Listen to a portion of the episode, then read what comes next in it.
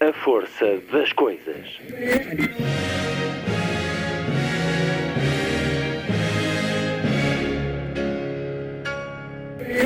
Welcome to the 109th last night of the proms.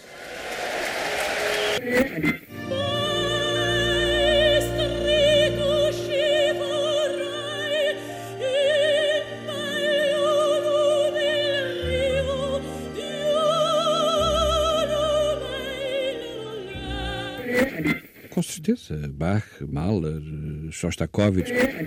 Um programa de Luís Caetano.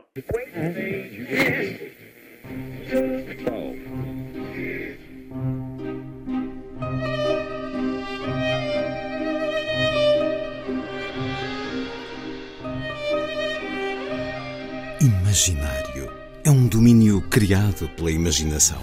Uma proposta aberta ao coletivo. Um convite ao prazer de ouvir e contar histórias, de não permitir que apenas uma realidade nos circunscreva. O imaginário é próximo do sonho. Pode não comandar a vida, mas permite que ela seja vária. Outras. O imaginário existe desde o princípio dos tempos da humanidade. Nos animais pintados em grutas, nos medos gerados pela noite, nas cidas, na tradição oral. As histórias juntaram famílias e comunidades e deram-lhes identidade. Com os livros, foi possível guardá-las e dialogar com leitores muitas gerações depois. É difícil sequer imaginar o que seria hoje a humanidade sem a ação dos livros. E é inquietante pensar no futuro dessa humanidade sem leitores. Talvez não haja dias da nossa infância que tenhamos vivido tão plenamente como aqueles que passámos com um livro preferido. Tudo o que preenchia os outros era por nós afastado como um vulgar obstáculo perante um prazer divino, escreveu Marcel Proust no livro Sobre a Leitura. Quantos dos que cresceram na era digital dirão algo semelhante? Durante 3 dias, na Sertã, voltou a celebrar-se o gesto essencial de ler. De 6 a 8 de julho, a leitura esteve no centro de uma comunidade, de uma região, do próprio país, porque a Sertã aparenta ser um seu centro geográfico. A rádio acompanhou a maratona de leitura da Sertã em 11ª edição. Um vastíssimo programa que teve o imaginário por proposta temática. E foram muitas as palavras ditas, lidas, contadas e cantadas por dezenas de lugares do concelho, do Cineteatro Tasso, onde decorrem as 24 horas ininterruptas de leitura, abertas a quem quiser dizer ou escutar, às igrejas, aos jardins à beira da água, a lugares sem marca humana, de difícil acesso na serra, a barcos vogando no rio Zêzer, onde os escritores falaram dos seus livros. Escritores e contadores de histórias foram às aldeias e regressaram com mais imaginário do que o que tinham antes. Nos estabelecimentos fabris, nos lares de dia, desfiaram-se narrativas que vêm de longe. No exterior da Biblioteca Municipal Padre Manuel Antunes, núcleo da organização deste festival literário, iniciativa da Câmara Municipal, todo um imaginário tradicional produzido pelos alunos das escolas da Sertã. Entre a Sertã, o Zêzer, Cernache do Bom Jardim ou a aldeia de Marmeleiro, a emissão de hoje mostra apenas uma pequena parte desta celebração única da leitura dos livros e das histórias. Aqui se escutarão Cristina Taquelim e Miguel Horta, contadores de histórias, junto a utentes de centros de dia, a poesia espalhada por Isaque Ferreira e Renato Filipe Cardoso, o intimista gabinete poético do espanhol Nelo Sebastian, o escritor Mia Couto, à conversa com o artista e presidente da Sociedade Nacional de Belas Artes, João Paulo Queiroz, Filipa Martins, a contar o que foi escrever a biografia de Natália Correia, a atriz Cristina Paiva sobre o trabalho de incentivo à leitura da companhia Andante, os escritores Gonçalo M. Tavares e Ana Bárbara Pedrosa, com quem conversei sobre imaginação, o bem e o mal, e, claro, alguns daqueles que subiram ao palco do Cineteatro Tasso da Sertã para, em voz alta, partilharem a leitura de um livro. A Maratona de Leitura da Sertã, no final desta temporada do programa, sábado, 15 de julho. Muito boa tarde. Esta é a força das coisas.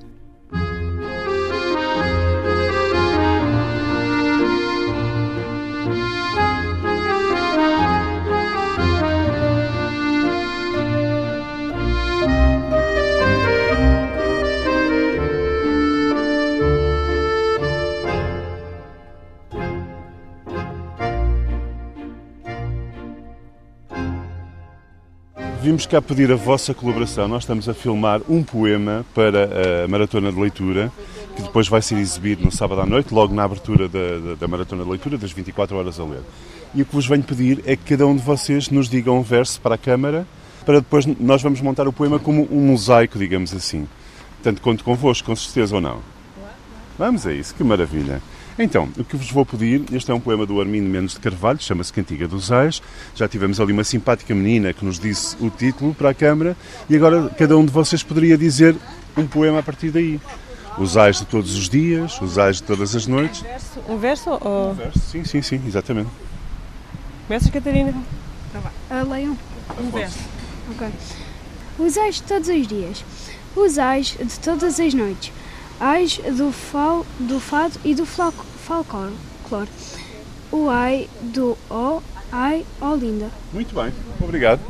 Então, depois da Catarina, vamos passar para... Os ais que vêm do peito, ai pobre dele, coitado, que tão cedo se finou. Muito bom dia. Olá, bom dia. Peço imensa desculpa de interromper.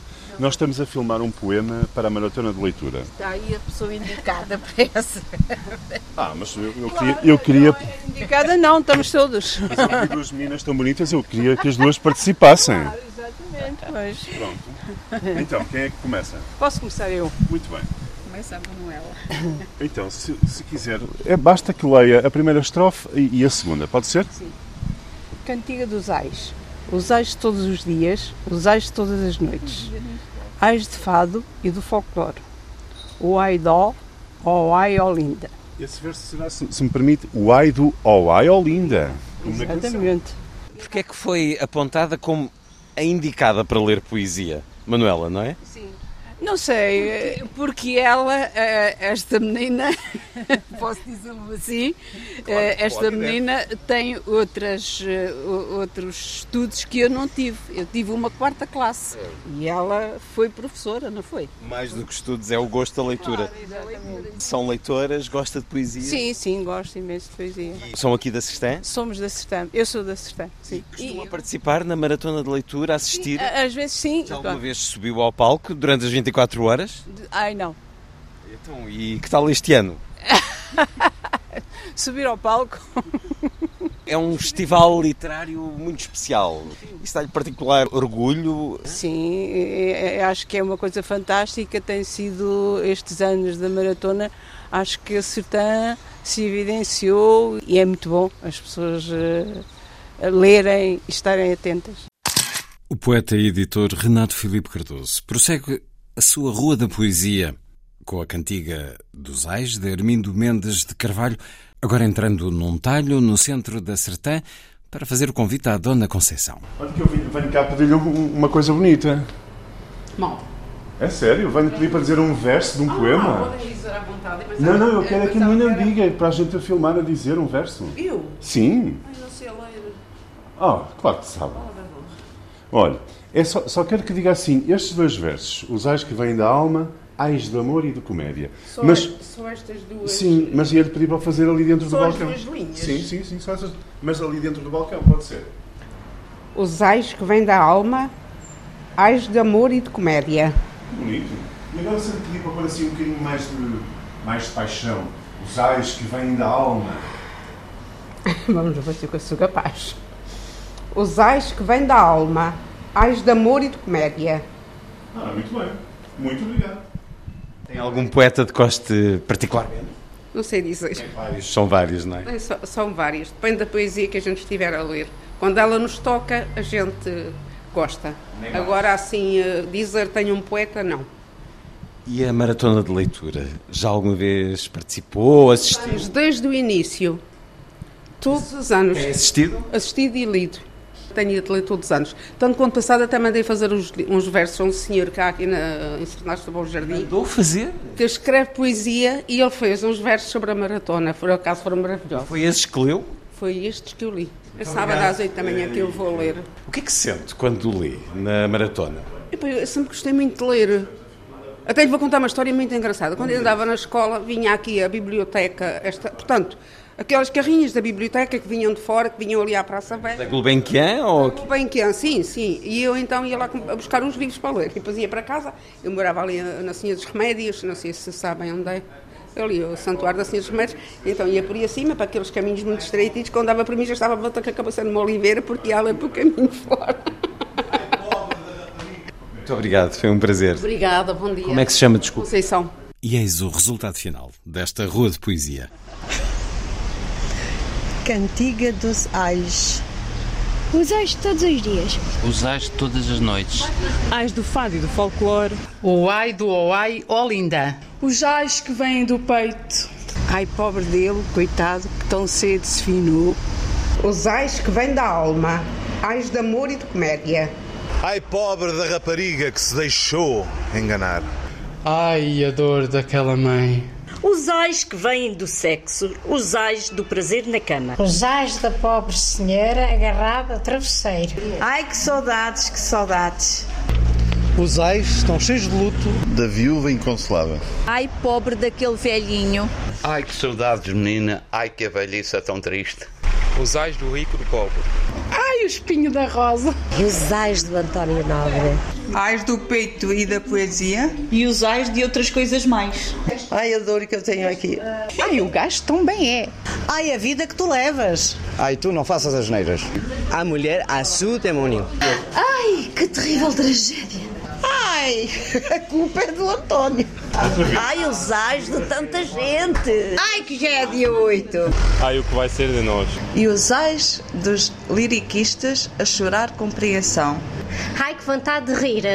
E os ais de Dom Diniz. Ai, Deus, eu é. Triste de quem der um ai, sem achar eco a ninguém. Os ais da vida e da morte.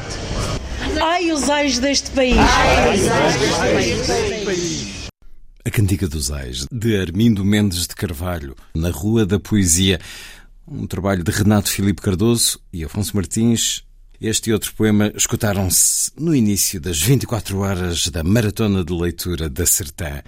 Foi com esse dia inteiro de leitura ininterrupta que nasceu o projeto, há 11 anos, agora transformado num vasto festival literário, onde não faltam os convidados mais importantes, os que vêm das escolas. Olá, nós somos o Clube de Leitura da Escola Básica da Sertã e vamos ver 3 livros, começando por Amélia Quer um Cão, texto de Tim Bolley e ilustrações de Andréa Neves. Amélia entrou na sala. O seu pai estava sentado no seu cadeirão favorito a ler o jornal. Pai, estava a pensar. O pai suspirou. Normalmente, quando a Amélia pensa, significa que temos problemas. Amélia continuou. Pai, podemos ter um cão? Podemos levá-lo a passear ao parque e também podia dormir no meu quarto e não deixava que os monstros se aproximassem da minha cama. Não, Amélia, não podemos ter um cão. Os cães ladram e precisam de muitos cuidados. Oh, disse Amélia e foi para o seu quarto, cara triste. Mas passado um bocado voltou. Pai, se não podemos ter um cão, podemos ter uma águia. Fazíamos-lhe aqui um ninho e não era preciso levá-la a passear. Não, não podemos ter uma águia. As águias vivem nas montanhas e precisam de muito espaço para voar. Uma águia ficaria muito triste, encerrada dentro de casa. Oh, disse a Amélia e foi para o seu quarto, cara triste. Mas um pouco mais tarde voltou e disse: se não podemos ter uma águia, podemos ter um cavalo. Punha uns obstáculos na cozinha e dava voltas com ele. Amélia, amor, não podemos ter um cavalo. Os cavalos vivem no campo e precisam de muita erva para comer. Um cavalo não gostaria nada de viver aqui. Oh, disse a Amélia e foi para o seu quarto, cara triste. Mas passado um bocado voltou outra vez. Pai, se não podemos ter um cavalo, podemos ter um elefante. Acordava com a sua tromba e prometo-te que me levantava logo para ir para a escola. Elefantes, Amélia. Os elefantes são grandes. Tão grandes que quase não cabem nesta sala. Eles gostam de viver em espaços imensos, muito abertos, e coçar as costas nas árvores. Não podemos ter um elefante. Para mais, não podia passar na porta. Agora vai brincar para o teu quarto.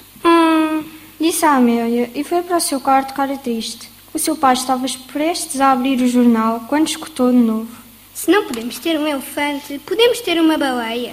Subia para as costas dela e ela lançava-me no ar com o seu repuxo de água.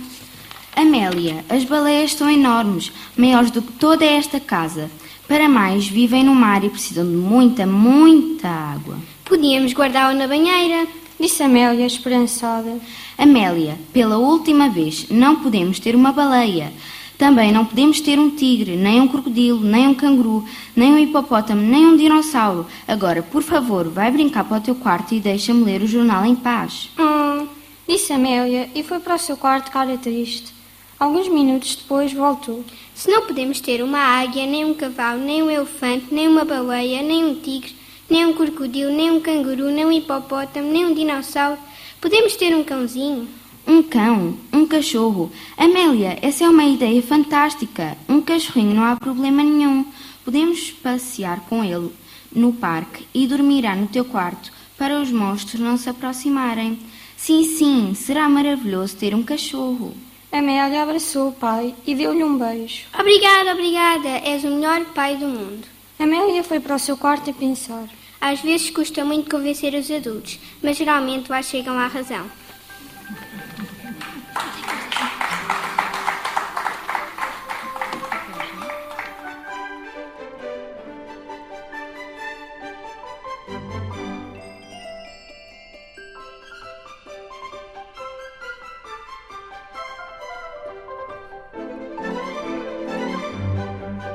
Outra componente essencial da Maratona de Leitura da Sertã é a visita de contadores de histórias às aldeias do concelho.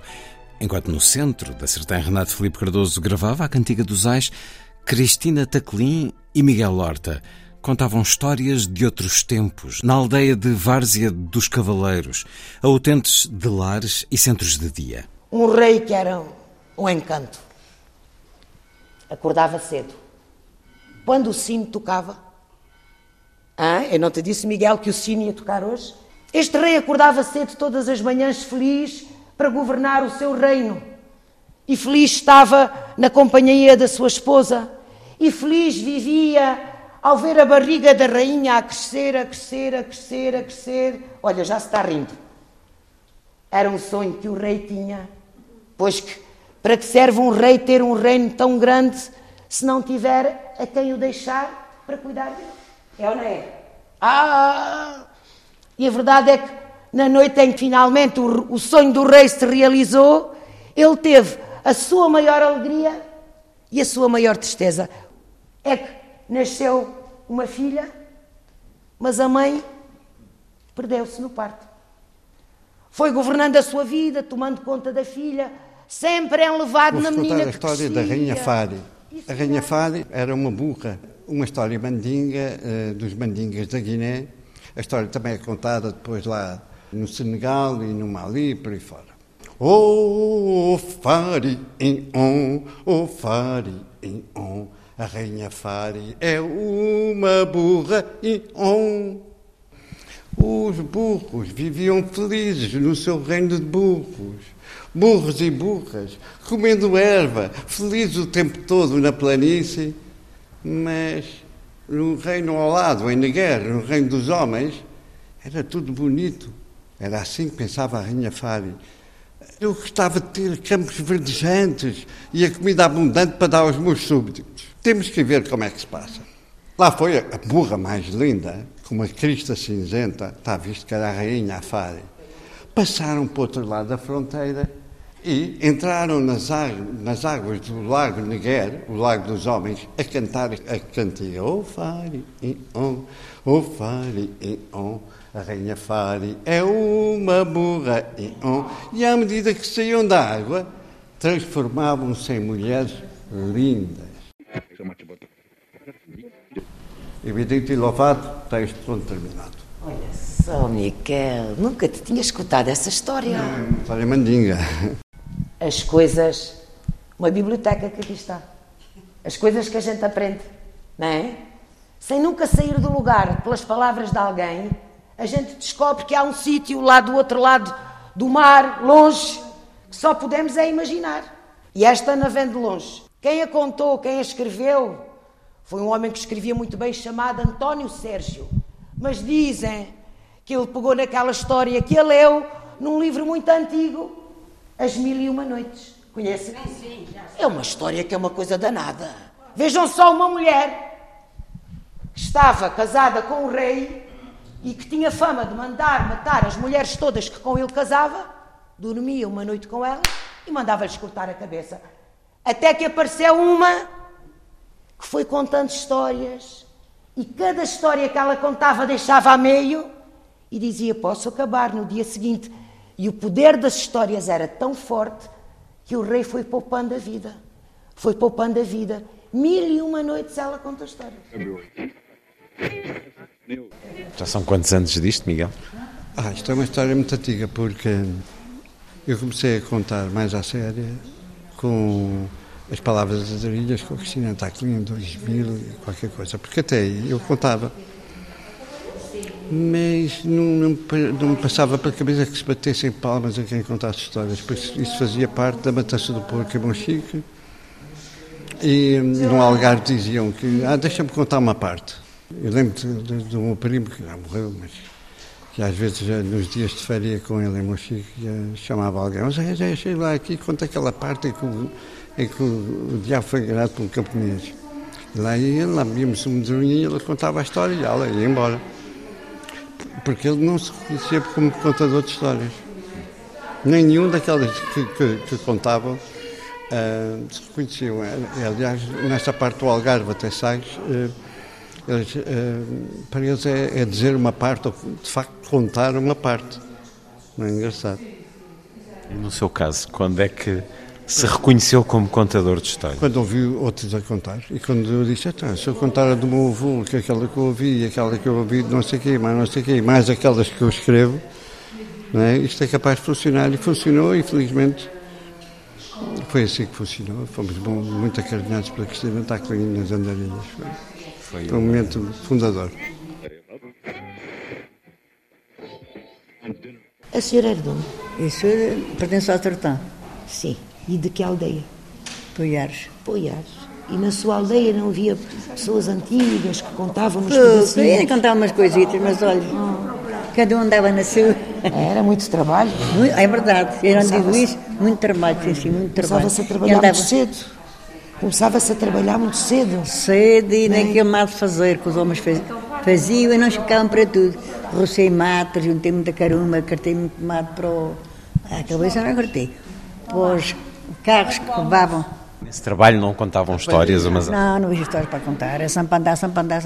Nem cantigas? Cantigas cantava muito. Por exemplo? Parecia lá. Lembre-se de uma. Certeza que se lembra. Lembro. Deixa-me cá dizer uma aldrabice. Aldrabice não. Isso, eu percebi. A cantar ganhei dinheiro, a chorar se me acabou. Dinheiro que mal ganho, água deu, água levou. Era assim uma coisa suspensa. Isso é sabedoria para todos os tempos. Já se cantava muitas. Cantava. Era cantado ou era tipo ladainha? Não. Cantar, a colher resina, colhi muita resina pelos pinhais. Foi assim, o meu trabalho foi todo duro. E cantavam as almas também, não é? Não, eu por acaso não. Havia quem, no grupo dizia isso, cantavam, mas eu nunca, pronto, não chegaram para ali andar. Cantava assim, eu estava muito no campo a trabalhar, a sachar milha, a tirar a folha da milha. Muito obrigada por este bocadinho, pela vossa atenção, pela continuação. Obrigado. Há uma dimensão de estimulação cognitiva que este trabalho tem, que a gente às vezes... E a única coisa que se pretende é passar um bom momento. Sabes, criar aqui algum entorno da palavra, de alguma emoção. Deixar uma memória, puxar pelas memórias. Esta senhora, agora em petit comité, tem. As pessoas ficam inibidas, estão... Há muito também o julgamento da comunidade sobre aquilo que às vezes se diz e se liga um bocadinho. Mas pronto, o objetivo do trabalho não é esse. Uma das coisas que os contadores de histórias têm, que é um grande defeito, é esticarem demais as histórias e ficarem as pessoas cheias com histórias a mais, não é? E tudo tem o seu conto, tudo tem o seu tempo. E até pode ser um pedacinho, mas não. Eu ia terminar com as palavras de uma poetisa. Não falámos, já contámos contos que vieram assim de boca em orelha. Já contámos contos escritos nos livros, mas ainda não tínhamos... Sim, já falámos dos poemas cantados das cantigas. Sim. Mas para fazermos este poema eu vou precisar da vossa ajuda. Pode ser? Quando eu for grande, quero ser... Quando eu for grande, quero ser... Um bichinho pequenino. Um bichinho pequenino. Para me poder aquecer... Para me poder aquecer... Nas mãos de qualquer menino. Nas mãos de qualquer menino. Quando eu for grande, quero ser... Um bichinho pequenino. Para me poder aquecer... Nas mãos de qualquer menino. Chama-se este poema... Carta aos meus netos, e foi escrito por uma poetisa chamada Manuela de Freitas e cantada por um grande músico chamado José Mário Branco.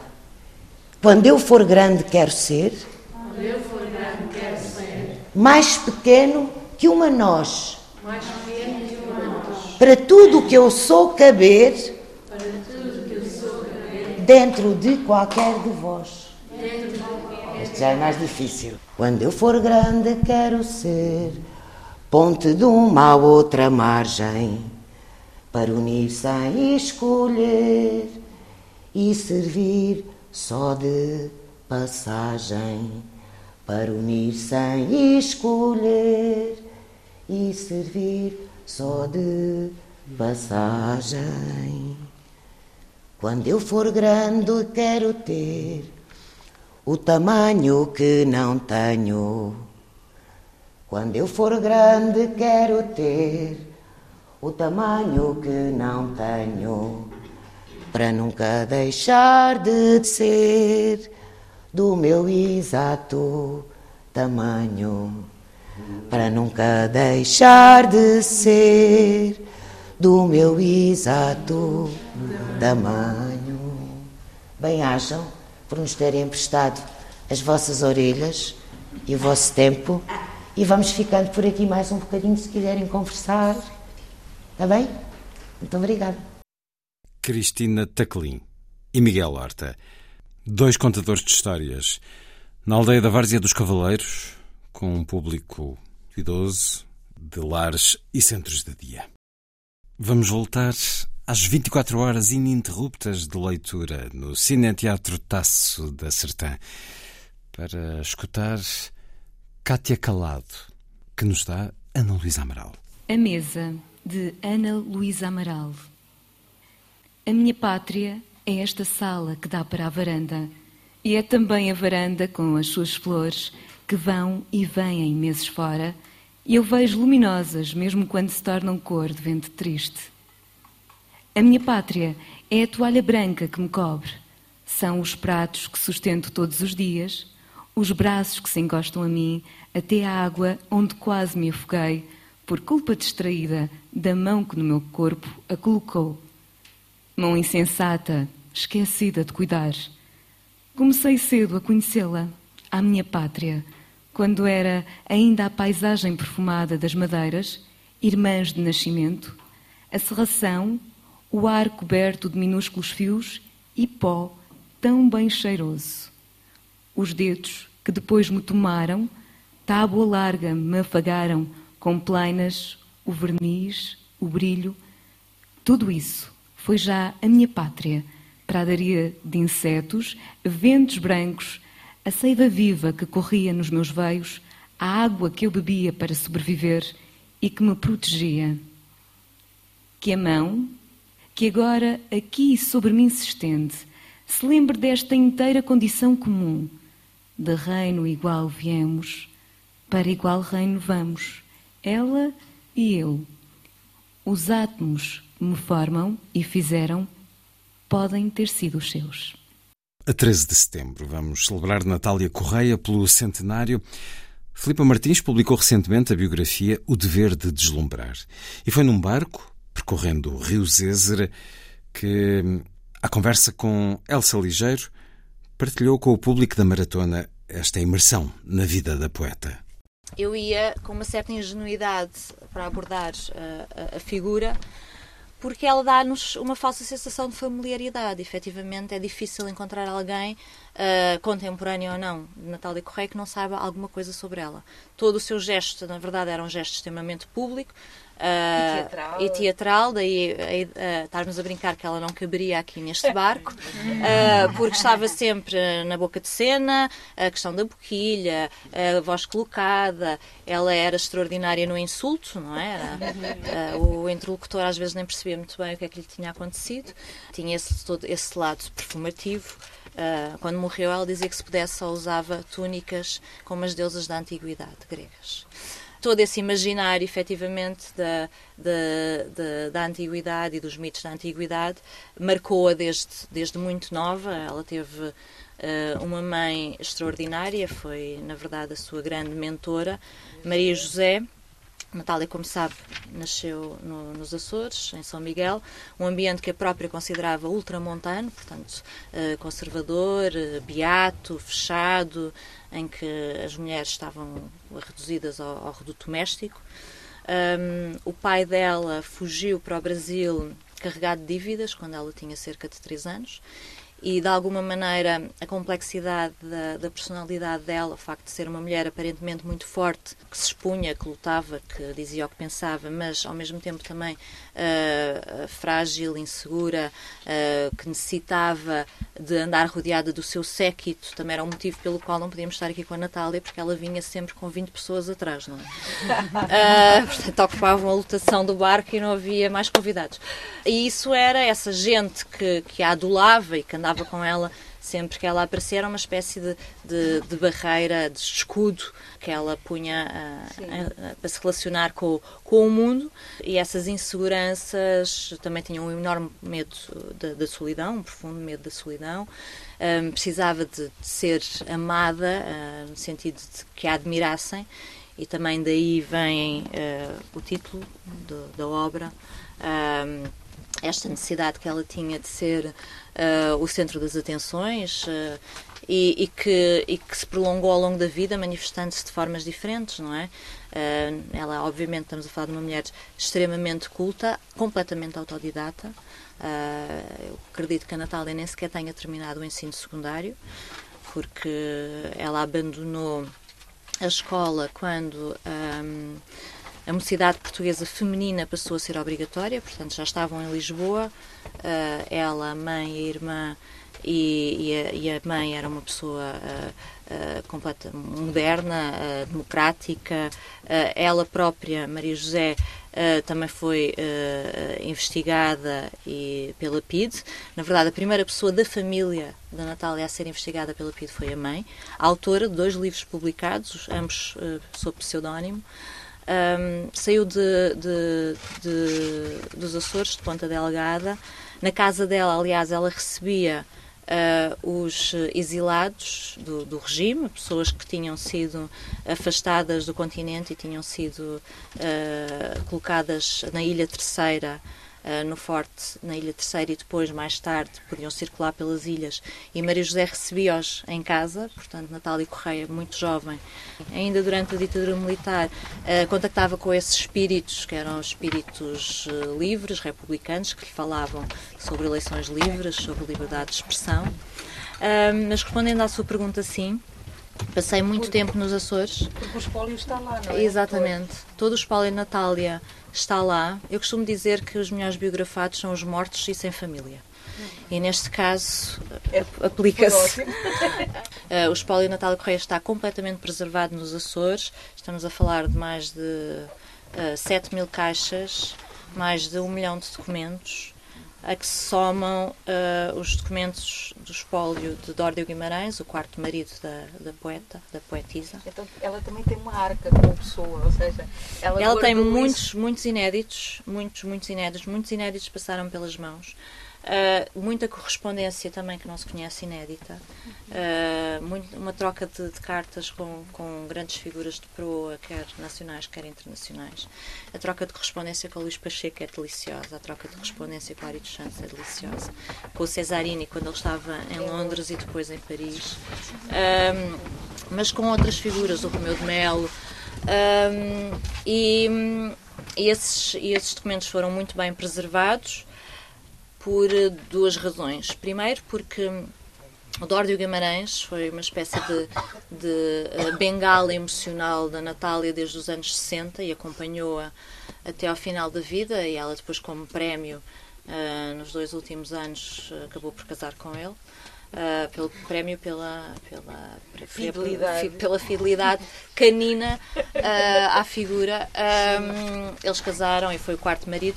Quando ela morreu, entrou numa espiral de autodestruição e manteve o apartamento absolutamente intacto. Estamos a falar das 16 divisões da Rodrigues Sampaio, portanto a casa onde ela viveu a maior parte da vida, do outro lado do Hotel Império, cujo gerente era o seu terceiro marido, Alfredo Machado, que patrocinou o salão literário dela, portanto aquela mesa farta onde ela servia do bom e do melhor. Havia até uma espécie de carreira das Índias que atravessava a estrada com os librês do hotel, com as cloches, com os faisões e as lagostas.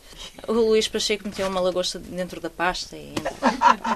Pronto, naturalmente que um hotel destes... Não faz muito sentido uma personalidade como essa dar-se com o Luís Pacheco, não é? Eu acho que faz todo o sentido.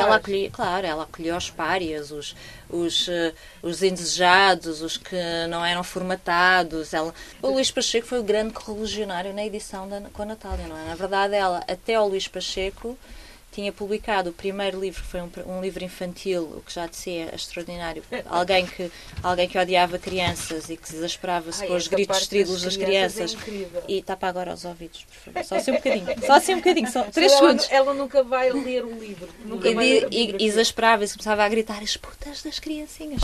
Mas efetivamente o primeiro livro dela foi um livro infantil, que foi publicado por uma chancela, mas depois a maior parte da obra, até chegar ao Luís Pacheco, portanto, até chegar à Contraponto, foram livros de autor, portanto, foram publicações pagas pela própria. E é com o Luís Pacheco que ela começa a publicar. E Natália Correia, sobre as águas do Zézer, com a apresentação de Filipa Martins, da biografia que publicou recentemente, O Dever de Deslumbrar. Natália Correia, ao centenário, no próximo 13 de setembro. Livros a Bordo é também uma componente da Maratona de Leitura da Sertã. Vamos voltar a essas 24 horas, agora para ouvir o poeta e tradutor Vasco Gato. Ele lê António Franco Alexandre. Vou pôr anúncio obsceno no diário pedindo carne fresca, pouco atlética e nobres sentimentos de paixão. Desejo um ser, como dizer, humano, que por acaso me descubra a boca e tenha como eu fendidos cascos, bífida língua azul e insolentes maneiras de cantar dentro da água. Vou querer que me ame e abandone com igual e serena concisão e faça do encontro relatório ou poema que conste do sumário nas escolas ali, além das pontes. E espero ao telefone que me digam se sou feliz, real, ou simplesmente uma espuma de cinza em muitas mãos.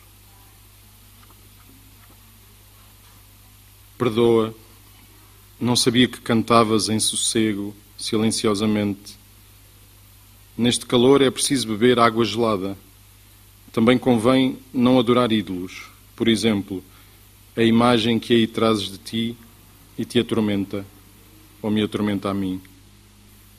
Outros exemplos incluem jardins de Babilónia, erupções do Etna, o efeito afrodisíaco do diamante, as ciências da educação. Vou-me sentar aqui, respirar até doer as coisas possíveis, nunca reais, aprender nó a nó, como te soltas. Vamos cair num poço, sem bússola e paraquedas. Vamos ser o primeiro amor a dois no mundo. Fora da programação oficial da Maratona de Leitura, um dos patrocinadores do evento, a CB Consulting, convidou Mia Couto Para uma conversa com o artista visual e presidente da Sociedade Nacional de Belas Artes, João Paulo Queiroz. Foi na Casa Atelier Túlio Vitorino, em Cernache do Bom Jardim, uma iniciativa aberta aos funcionários da empresa e a quem mais quisesse juntar-se. Chegámos enfim à pensão. Na fachada havia ainda vestígios dos tiros. Buraco de tiro é como ferrugem, nunca envelhece. Aquelas ocavidades pareciam recém-recentes.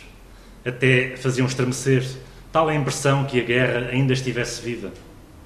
Em cima da porta sobrevivia a placa Pensão Martelo Jonas. Antes, o nome do estabelecimento era Martelo Proletário. Mudam-se os tempos, desnudam-se as vontades. Máximo entrou a medo para uma sala escura. Mil olhos esbugalhavam o branco entrando na pensão.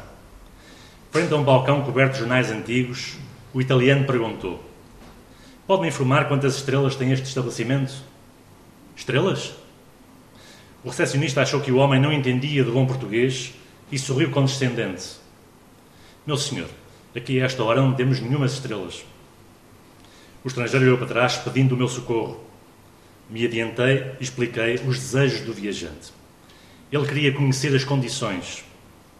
O recepcionista não se fez esperar. "As condições? Bom, isso é um pouco dificultoso, porque nesta fase as condições já não são planificadas antecipadamente." Estas condições que não são planificadas antecipadamente, há aqui podemos ler alguma metáfora de uma complexidade histórica que tem a ver com a realidade de Moçambique, como nós, enfim, entre Portugal e Moçambique temos perspectivas um pouco diferentes. Portugal costumamos falar em descolonização. Creio que, se calhar, em Moçambique não é esse o ponto de vista. Mia, pode-me ajudar-me nisso? Sim. Eu venho de Moçambique, como vocês sabem, eu vivo em Moçambique, sou moçambicano. Nasci numa cidade, que é a segunda cidade de Moçambique, que chama-se Beira, no centro de Moçambique, e vivi ali até aos meus 17 anos, depois fui para Maputo, e agora é onde eu vivo atualmente, onde vivem os meus filhos, os meus netos, a família inteira, os meus irmãos. Venho muitas vezes a Portugal, aprendi a conhecer este país, aprendi a gostar muito deste país e a perceber essas diferenças entre... temos uma mesma língua, mas nessa mesma língua também entendemos e desentendemos-nos também. Há coisas que... Eu lembro-me, por exemplo, há coisas que vocês têm aqui no português de Portugal e nós temos no português de Moçambique, que são diversas e depois provocam desentendimentos. Há um cunhado meu que é português, nunca foi à África e decidiu há uns anos ir visitar-me lá. E ele queria muito ser bem entendido, queria que as pessoas o percebessem e não provocasse nenhum atrito. E logo chegou, fomos jantar juntos. E ele perguntou-me, encomendou um frango e chamou o moço e disse: "Olha, como é que é o frango?" Esta pergunta faz-se em Portugal, mas se vocês interrogarem a pergunta é estranha, não é? Como é que é o frango? Aqui em Portugal é evidente que a pessoa está a perguntar como é que ele é preparado, como é que ele vem, qual é o acompanhamento, como é que se faz do ponto de vista culinário. Mas ali foi interpretada à letra, não é? Assim, como é que é o frango? E ele, o homem olhou para ele e disse assim: "Este tipo não sabe o que é um frango." Então, começou a explicar: "Olha, um frango", olhando para este tipo, disse assim: "Este tipo vem da Europa e não sabe o que é um frango." E ele estava a medo a explicar: "É uma galinha, assim, tipo uma galinha com penas." E, por exemplo, a pergunta... Isso é porque a gente pensa sempre que a nossa maneira é que está certa, não é? Vocês atendem o telefone aqui, muita gente diz: "Estou..." Essa pergunta é um pouco estranha, não é? Ele está a interrogar se está, se ele próprio está, não é? Ou pergunta: "Está?" E do outro lado, é necessário que muitas vezes a pessoa diz: "Está?" E ele disse, olha para o lado e diz assim: "Bom, ou acho que sim." Ou, por exemplo, quando era para a minha casa, um empregado que trabalhava lá dizia assim, pensava que estava a perguntar se eu estava. Ele sempre perguntava: "Está?" E ele dizia: "Não está." Então, estou a trazer pequenas coisas que são tipo anedóticas, mas que são mais profundas do que isto, do que este pequeno facto. Mas existe em Moçambique, como em vários países da África, uma outra maneira de pensar profundamente diversa. Por exemplo, não há palavras para dizer cultura. natureza, futuro, conceitos que para nós parecem sempre universais e não existem ali. Não existe não porque as pessoas não pensem pouco ou sejam menos, mas não se separou naquelas culturas, naquelas filosofias, nunca se fez a separação entre cultura, a natureza, aquilo que é a humanidade, é uma coisa só. Isto não se separa. No fundo, estas sociedades ocidentais estão agora tentando corrigir aquilo que foi essa separação brutal entre o que é da natureza, o que é do humano, o que é social. E é isso que consta este movimento ecológico de hoje, é tentar fazer com que isso seja uma coisa só. Nós não nos separemos daquilo que nos rodeia, que afinal está dentro de nós também. Pronto, mas isso é só para falar dos contextos das diferenças. Quando se fala da África, a África é muito diversa, há muitas Áfricas. Mesmo Moçambique, há tantos Moçambiques, há 28 línguas diferentes em Moçambique, línguas indígenas, de raiz banto, e português não é falado por toda a gente, não é? Isso é outra coisa. A gente diz, os países de língua portuguesa, e Moçambique está lá dentro, e Angola está lá dentro, é verdade, como língua oficial. Mas há muita gente em Moçambique que não fala português e que, obviamente, faz parte desta família, mas não pode ser excluída porque não fala a língua portuguesa. E nessa coisa de se perceber o que é que a outra pessoa quer dizer na sua própria língua, e ela representa o mundo na sua língua de uma maneira diferente também, diversa, eu aprendo muito, quer dizer, eu no fundo, o que é que isto para chegar à literatura? Eu sou uma espécie de tradutor de todas essas diferenças que estão dentro de Moçambique e que entre esse Moçambique e aquilo que é a minha origem portuguesa, europeia, etc. De repente, o boi explodiu. Rebentou-se em um mu. No capim, em volta, choveram pedaços e fatias, grão e folhas do boi. A carne eram já borboletas vermelhas. Os ossos eram moedas espalhadas. Os chifres ficaram num qualquer ramo, balouçando, a imitar a vida, no invisível do vento.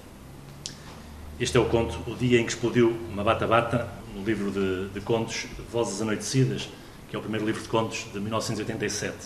Há uma, eu diria, uma ironia terna no meio de uma imagem violenta. O boi que explode. E depois temos estas camadas, pensamos... Os bois não explodem.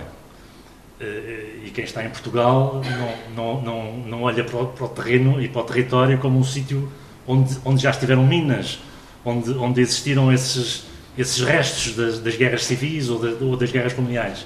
Portanto, estamos a falar de muitas camadas que estão presentes nestes textos. E vamos, talvez, aí à complexidade dos temas. O Mia Couto consegue construir os seus livros em poucas linhas, com muita intensidade e muitos temas presentes. Estamos a falar de África, estamos a falar de guerra, estamos a falar do amor, com ironia, incluindo a questão linguística, o problema dos leitores do Mia, às vezes, terem dificuldade em ler, porque estamos a falar de um país com uma alfabetização, enfim, que está em curso, não é? É complicada. Como é que tudo isto se junta e abraça essa vontade de escrever?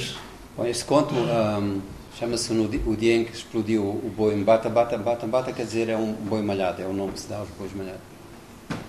E este conto é sobre várias coisas, mas a principal é o sonho do menino começar a estudar, ir a uma escola, que continua a ser para muitos meninos em Moçambique, sobretudo meninas, um sonho que não é realizado. Então, essa é a primeira grande violência, isto é, há ali um grande conjunto de crianças que sabem que o futuro deles morre ali na sua própria infância, não é?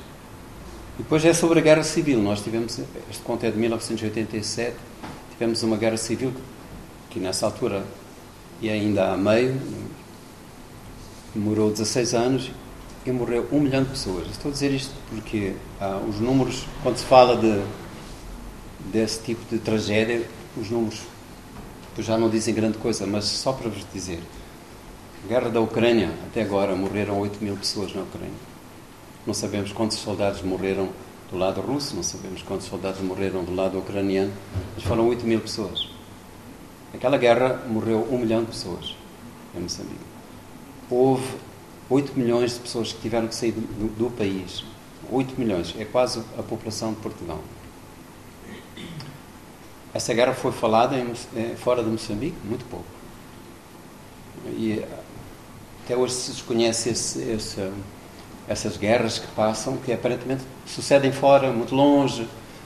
Os tipos estão lá habituados a guerras. Há sempre uma maneira de descartar aquilo que seria o drama, a proximidade desse sofrimento que devia ser de todos. Então, acho que eu só quero aproveitar para dizer isto, que as vidas não têm dois pesos, não têm duas medidas. Uma vida que se perde lá longe é igual a uma vida que se perde aqui, em plena Europa. Não? Então, isto dá mais vontade de nós, escritores, queremos pôr isso no papel, porque também queremos dizer isso, também queremos dizer que ali não se é menos humano por se estar num país ou num continente que não está no centro do mundo. Não? Moçambique é o único país do mundo que tem uma arma na bandeira. É uma Kalashnikov, que era o símbolo da Frelimo, se não estou enganado, e que passou para a bandeira nacional. E pensa assim, mas é uma bandeira que traz violência. E depois de ler os livros do Mia, eu penso, olho com ternura para essa violência, mais ou menos com esta ternura que nós estivemos aqui a falar. Não é? Sim, são acontecimentos trágicos, sim, é violento, sim, é uma arma, e ao mesmo tempo conseguimos juntar as pontas de um país que está a reconstruir-se e não teve tempo, se calhar, de pensar. Bom, é um país que está muito ligado, um país que nasceu de uma guerra que nós não chamamos de guerra colonial, chamamos, lá é chamada de guerra de libertação nacional, foi assim que foi vivida, não é? Guerra da libertação. Dizer aqui, porque há muita gente jovem aqui, que Moçambique era uma colónia, como Angola, como a Guiné, como Cabo Verde, São Tomé, e houve grandes tentativas para haver um diálogo com o regime português, que era um regime fascista, como vocês se lembram. E é com uma grande tristeza que eu vejo que alguma gente hoje em Portugal declara abertamente ter saudades desse tempo do fascismo, do salazarismo. Há quem diga isso e publique coisas desse tipo. Mas para os portugueses e para os moçambicanos e para o mundo inteiro, foi uma desgraça, foi uma tragédia. Todas as tentativas que houve para negociar, para tentar chegar a uma solução acordada, não aconteceram, quer dizer, não surtiram efeito e restou o recurso da guerra. Portanto, aquela arma que está lá, eu não gosto daquela arma lá, agora acho que aquela arma devia sair dali, mas representa esse esforço feito para libertar o país, que era a única via, era a via armada. Mas é preciso dizer que juntos, os portugueses e os moçambicanos, os angolanos, etc., criaram esta coisa nova que nasceram países novos, nasceu quase um país novo, que foi Portugal, depois do 25 de Abril. Não é? Então, acho que não foi Portugal que descolonizou a África, não, cada um se descoloniza a si próprio, ninguém liberta o outro, todos temos que nos libertar a nós próprios. Não é? E também vejo, às vezes, esse discurso aqui em Portugal, quero dizer que as pessoas acham que o 25 de Abril é que deu origem às independências. Não foi exatamente assim. O 25 de Abril aconteceu pelo esforço conjugado das várias lutas que havia, mas sobretudo da luta que em Portugal houve de gente que hoje nem sequer é nomeada. Dá a impressão que o 25 de Abril... Agora estão a meter na vossa história. Peço desculpa se eu abusar, vocês perdoem, mas o 25 de Abril não foi assim uma coisa que, de repente, um grupo de soldados saiu à rua e fez uma coisa. Não, morreu muita gente, foi muita gente presa. Foi uma luta muito longa de muita gente portuguesa que depois deu origem a esse dia. Ezequiel, a humanidade. Um certo moço apaixonou-se por uma moça de cujo nome Ezequiel. O jovem se designava de Jerónimo. Foi amor de anel e altar. Em prazo fulminante, ajuntaram destinos, ela e ele, os dois e ambos. Até que certa manhã, Jerónimo acordou e deparou com outra mulher em seu leito. Era uma branca, de cabelos loiros. Ele se esmalhou. Quem é esta? Onde está a minha mulher? E chamou. Ezequiela! A moça branca despertou, assustada com o grito, e respondeu. Que foi, meu amor? E ele. Que meu amor, que meio amor. Afinal, quem era ela é como se explicava ali em pleno leito de outrens. Mas eu sou Ezequiela, sou a sua mulher, Jerónimo. Ele riu-se, incapaz de tudo. Como é? Se você é branca, retinta, e minha mulher é negra. É o começo também de um... Nem me lembro de ter escrito.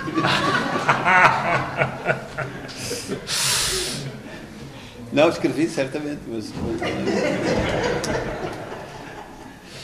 Na Berma de Nenhuma Estrada, 2001. É um conto delicioso. Eu não resisto em fazer mais um resumo. O Jerónimo é casado com a Ezequiela. A Ezequiela passa a ser branca e loira, depois passa a ser chinesa, depois passa a ser um ele. É um homem. É ele depois passa a ser ele mesmo. E é assim que acaba esse conto. Esse conto é absolutamente apaixonante. Fala-nos sobre identidade. Fala sobre esse tema da identidade sim, exatamente, sim. E dessas questões de género também, não é? Então assim eu tenho que explicar, porque senão vou passar aqui uma vergonha. Às vezes convidam-me a ir às escolas para falar de textos concretos que são um programa escolar, quer em Moçambique, quer aqui, quer no Brasil, e aquilo... Há ali uma tensão, porque os alunos acham que não sei o quê, e o professor disse outra coisa, então lá vem o autor para tirar temas, não é? E é uma vergonha, porque depois já não me lembro nada, não me lembro dos personagens, não me lembro às vezes das histórias. Mas isso acontece, primeiro porque eu não tenho boa memória, sim, é verdade, a Patrícia sabe, mas eu sou assim já desde sempre. E, em segundo lugar, eu acho que eu preciso esquecer esses personagens, porque senão esse Ezequiel não saía de dentro de mim nunca mais, e eu estava sempre com ele, porque este é um trabalho muito obsessivo, isto é, mesmo que seja um conto pequeno, eu tive tempo com esta gente dentro de mim, e é tão... Eles dormem comigo, almoçam comigo, tomam banho comigo, estão sempre dentro de mim de uma maneira muito intensa, muito obsessiva, não é? E eu, para começar outra história, eu tenho que fechar a porta e dizer, olha, acabou, já não há mais história. Salvei-me? Ótimo, ainda bem que...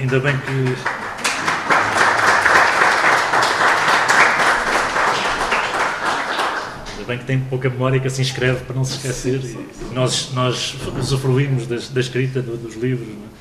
Deus já foi mulher.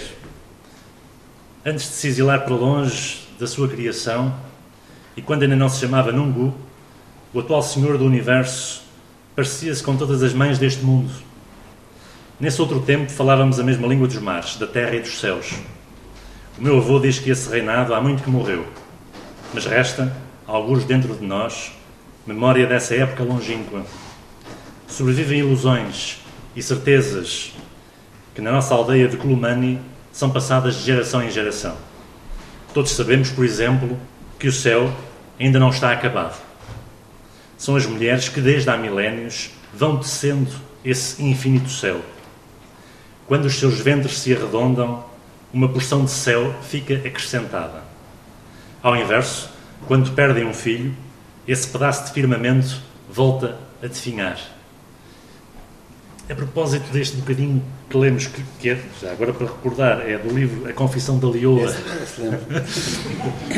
um romance muito bonito também faz parte do Plano Nacional de Leitura. A presença da mulher é intensa nos livros, nos contos, nos romances do Mia, ou é a mãe, ou é a amante, ou é a prostituta, mas são presenças que atravessam o céu e conduzem quase que à ação. E fazendo do personagem, ele vai à procura uma explicação, procura um acontecimento, a companhia, é uma pessoa da família. Isso é pensado, é um contexto de Moçambique. Como é que é, Mia? Isso são várias coisas. Eu acho que, bem, primeiro da minha história familiar. Minha mãe era uma contadora de histórias. O meu pai era o poeta. Toda a gente pensa, quando falam comigo, diz, mas você é filho de poeta e tal, herdou, mas foi dela que eu realmente ganhei este gosto de transformar tudo em história. A minha mãe, até o último momento da vida dela, ela recriou sempre de uma maneira fantasiosa o que era... Nunca sabíamos o que era exatamente verdade e tínhamos que pedir que ela contasse outra vez a história. Era sempre diferente, era fabulosa. Ela era fabulosa no sentido de criar fábulas de todo o tempo.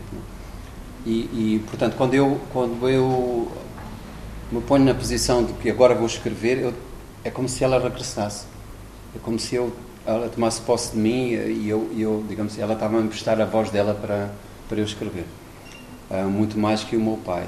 Por outro lado, na minha infância, adolescência, eu percebi logo, acho eu demoro muito tempo a perceber as coisas, mas essa coisa eu percebi, que era no lugar das mulheres que circulavam as histórias. Elas, em murmúrio, nem que fosse por, como os brasileiros dizem, fofocas e pequenas mentiras e falar mal da vizinha, qualquer coisa, havia ali uma construção que era muito mais prazerosa que o lugar dos homens. Se eu me sentava junto do meu pai com os amigos dele, a conversa era uma conversa muito séria, chata, para dizer a verdade, cinzenta, ou falavam de política nessa altura, ou falavam de futebol, mas... Nem em Moçambique também se passa. Isto é, não sei, em Portugal imagino que sim também. Acho que é como se as mulheres tivessem esse dom, essa dádiva, não é? de saber que mais do que ninguém é sobre elas que essa vida recai, e essa vida pede uma criança, essa nova vida, essa criança pede comida, pede histórias. Não há nenhuma criança que não peça histórias e não se perceba que no momento em que se está a passar uma história para esta criança, está-se a dar um alimento vital para que ela seja uma criatura humana. Senão, ela não consegue fazer sentido. Nós somos produtores, nós somos humanos porque somos produtores de sentidos. Não somos humanos porque somos inteligentes, porque há vários outros animais que são inteligentes, e há várias outras inteligências, mas produtores de sentido, acho que somos os únicos que somos capazes de... Precisamos disso. Se não tiver sentido a vida, e o mundo, e o tempo, tudo se desmorona. É como se a gente...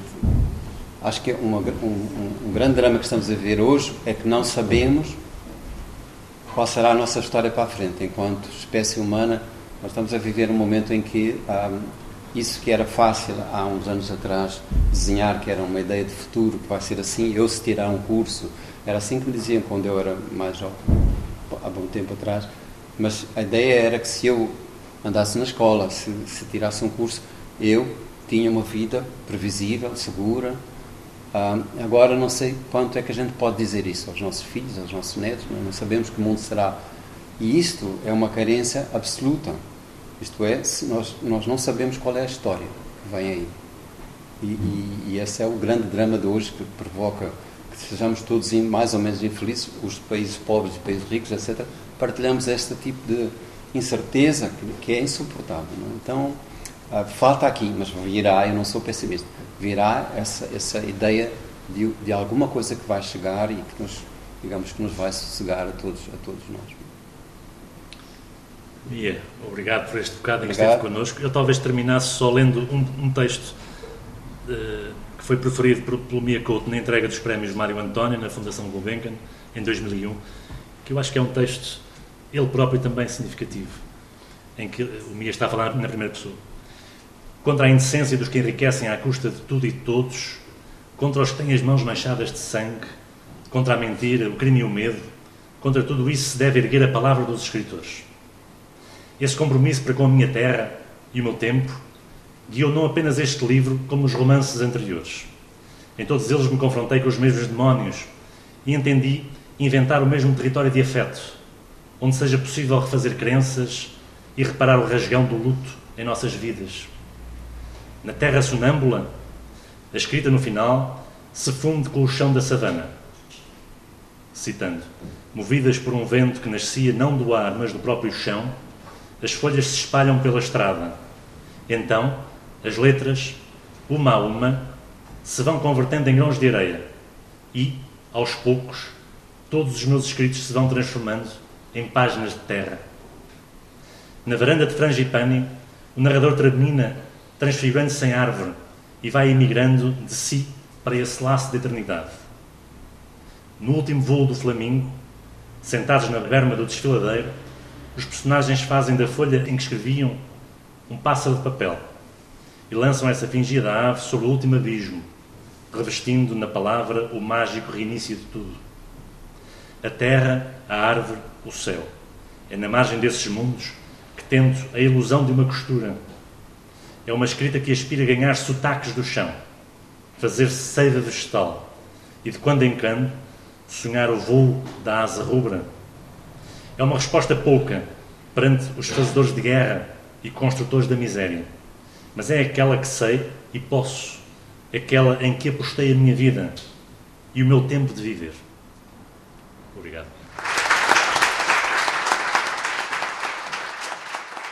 No encontro na Casa Atelier Túlio Vitorino, em Cernache do Bom Jardim, artista que morreu em 1969, Mia Couto à conversa com João Paulo Queiroz, numa iniciativa de um patrocinador da Maratona de Leitura. Saúda-se a participação de patrocinadores e mecenas nos festivais literários, movidos ainda mais, muitas vezes, pelo gosto dos livros e da literatura.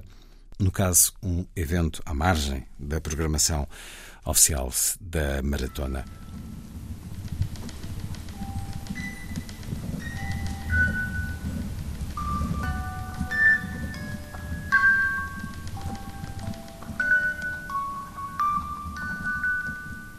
Na Maratona de Leitura da Sertã deste ano, o valenciano Nelo Sebastian montou um gabinete poético.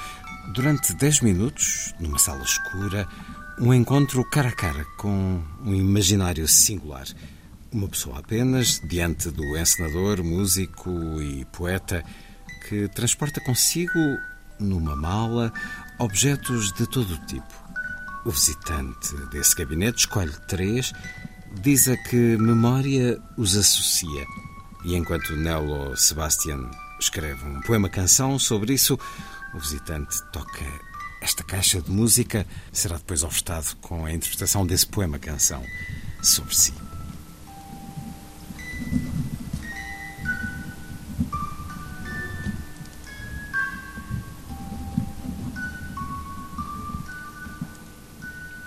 Bueno, Luís, bem-vindo ao Gabinete Poético.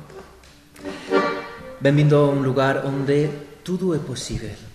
Assim que toma toda essa miséria que tende a se acumular, aqui tem uma profecia querendo dotá-la de um outro envase. Uma mala de viagem com destino a qualquer outra parte. A ver, Luis, também te digo que, ou em outras palavras, me llora que um confidente, algo así como un bruiso. No me compare con un médico, mas sí con un buen orujo. Gabinete ético, tu poesía de un momento. Gabinete ético, una mulla en el desierto. Muy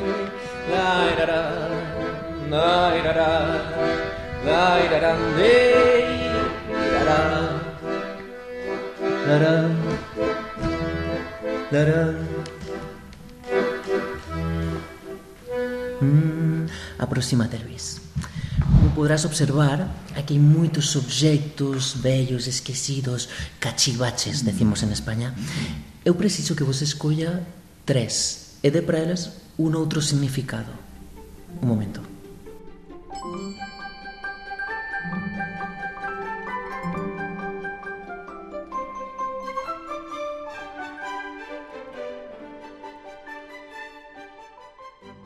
Na Maratona de Leitura da Sertã criam-se laços de amizade, tendo-se sentido acarinhados pela simpatia e bom repasto do restaurante Mercearia do Largo. Os leitores de poesia Isaque Ferreira e Renato Filipe Cardoso quiseram agradecer com um pouco dessa arte. Seguem-se poemas de Mário Cesariny, Um poema muito pícaro, satírico, vernacular e bastante político, atribuído a João Vasconcelos e Sá, que desconheço, outro de J.M. de Matos Vila e, a terminar, Mário Henrique Leiria. Há um poema do Mário Cesariny, de Vasconcelos e Rossi, que se chama Pastelaria, mas nós achamos por bem convertê-lo em mercearia. Ok.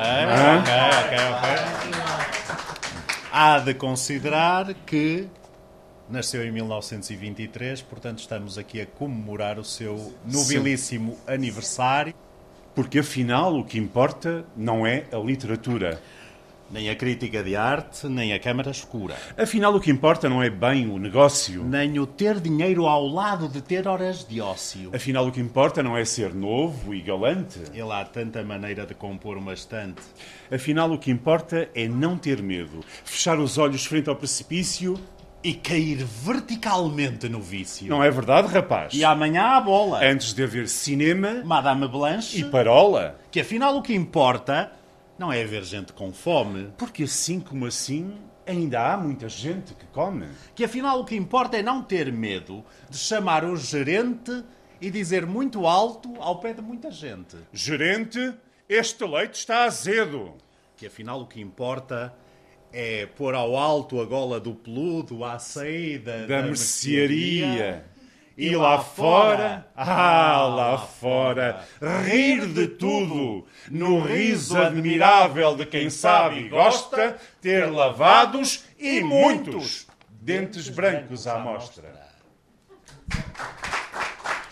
E lá caímos verticalmente no vício, exatamente. Em 1933, tu sabes contar esta história melhor do que eu, mas o João de Vasconcelos e Sá, ele foi a um jantar em Évora, portanto em 1933, na presença do então Ministro da Agricultura, um senhor que tem um nome que nos é muito caro.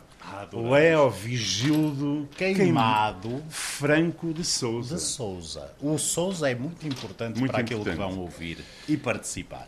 E, portanto, na altura, nas terras alentejanas, ocorria um flagelo que era a falta de fertilidade. Isto foi em 1933, está tudo igual. Está tudo igual. O pior. Sim. Além da água, faltava adubo. Só o Ministro da Agricultura, não é o mesmo. Exatamente. Não. Mas então, este senhor tem o desplante de escrever um texto que nós vamos passar a ler e vamos pedir a vossa colaboração. E neste texto ele pede ao Ministro que dê aos agricultores alentejanos aquilo que eles efetivamente lhes faz falta. Ao Excelentíssimo Senhor Ministro da Agricultura, exposição. Porque julgamos digna de registro a nossa exposição, Senhor Ministro, erguemos até vós humildemente uma toada uníssona e plangente em que evitamos o menor deslize e em que damos razão da nossa crise. Senhor, em vão esta província inteira desmoita, lavra, atalha a sementeira, suando até à fralda da camisa. Falta a matéria orgânica precisa na terra que é delgada e sempre fraca. A matéria em questão chama-se caca. E agora repitam connosco. Precisamos de merda, Sr. Sousa, e nunca precisamos de outra coisa. Agora vamos lá. Uníssono, todos juntos. Precisamos de merda, Sr. Sousa, e nunca precisamos de outra coisa. Coisa linda. Se os membros desse ilustre ministério querem tomar o nosso caso bem a sério, se é nobre o sentimento que os anima, mandem cagar-nos toda a gente em cima dos maninhos turrões de cada herdade. E mijem-nos também, por caridade. O Sr. Oliveira Salazar, quando tiver vontade de cagar, venha até nós solícito, calado. Busca um terreno que estiver lavrado, deite as calças abaixo com sossego, ajeita o cu bem apontado no rego e, como presidente do conselho, queira espremer-se até ficar vermelho. A nação confiou-lhe os seus destinos. Então comprima, aperte os intestinos. Se escapar um traque, não se importe. Quem sabe se o cheirá-lo nos dá sorte? Quantos porão as suas esperanças num traque do Ministro das Finanças? E quem viver aflito, sem recursos, Já não distingo os traques dos discursos. Não precisa falar. Tenha a certeza que a nossa maior fonte de riqueza, desde as grandes herdades às courelas, provém da merda que juntamos nelas.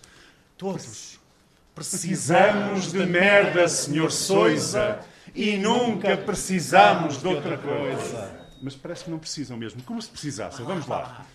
Precisamos de merda, Sr. Sousa, e nunca precisamos de outra coisa. Assim sim, adubos de potassa, cal, azote, tragam-nos merda pura do bispote e de todos os panicos portugueses durante pelo menos uns 6 meses. Sobre o montado, sobre a terra campa, continuamente nos despejem trampa.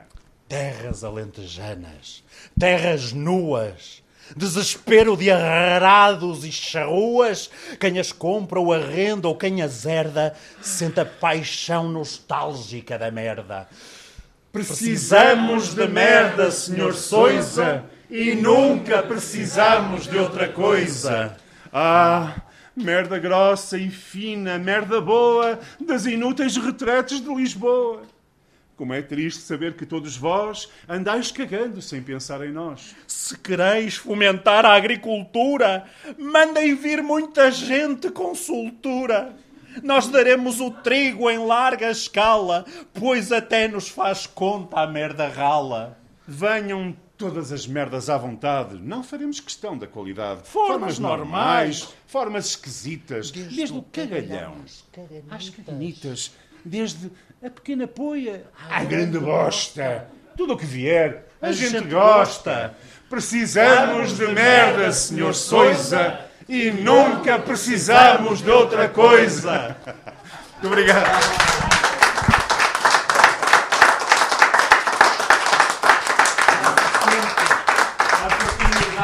Campos alentejanos, pá. Quem é que estava a dizer que a poesia é para comer? 1933, pá.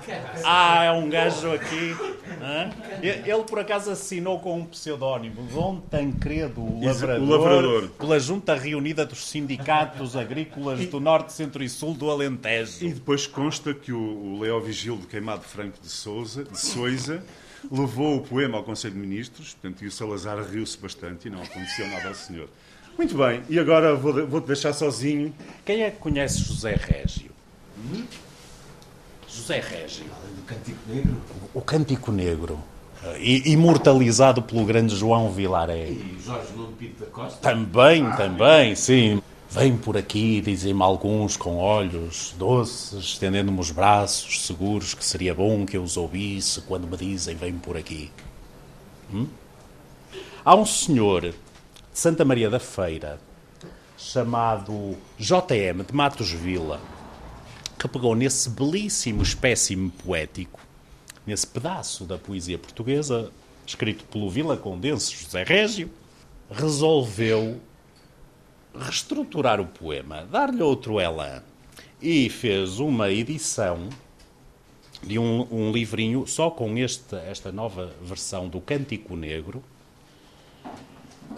em que ele dedica essa edição aos bombeiros voluntários que dão à água uma aplicação adequada.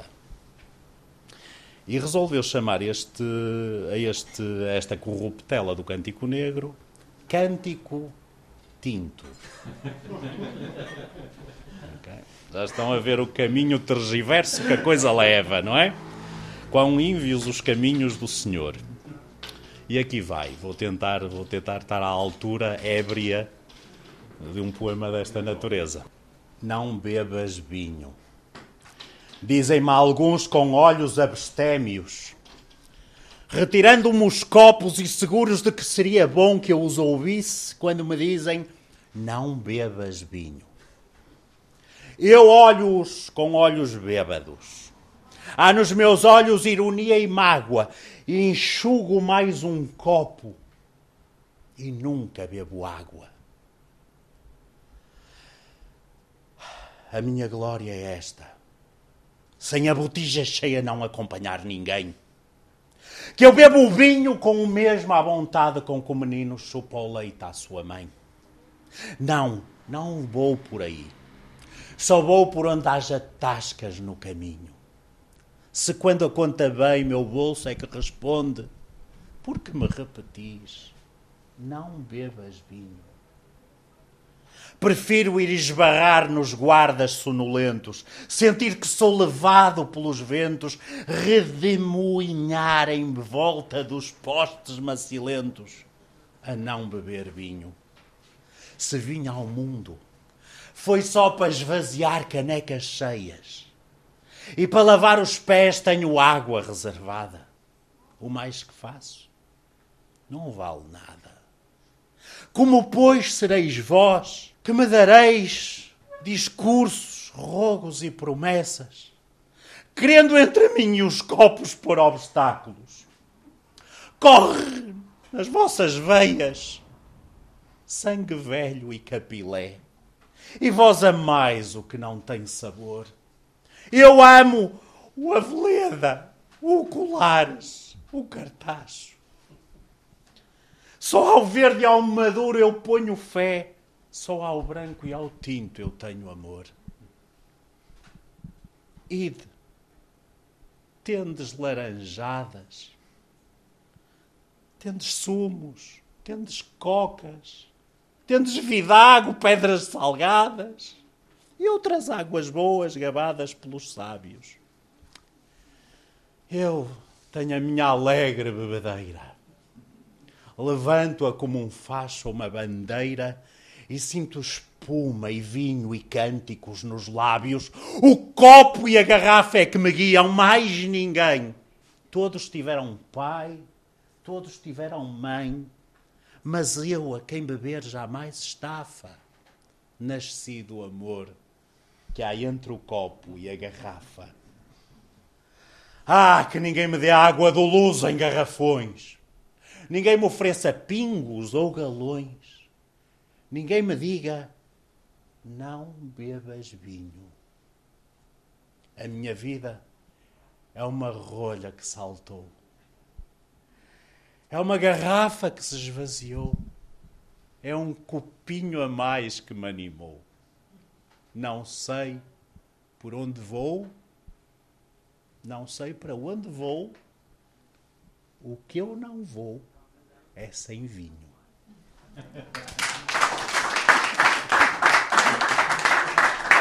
José Régio, J.M. de Matos Vila, Santa Maria da Feira.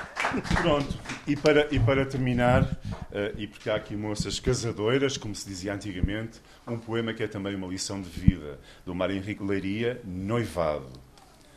Estendeu os braços carinhosamente e avançou de mãos abertas e cheias da ternura. És tu, Ernesto, meu amor? Não era. Era o Bernardo.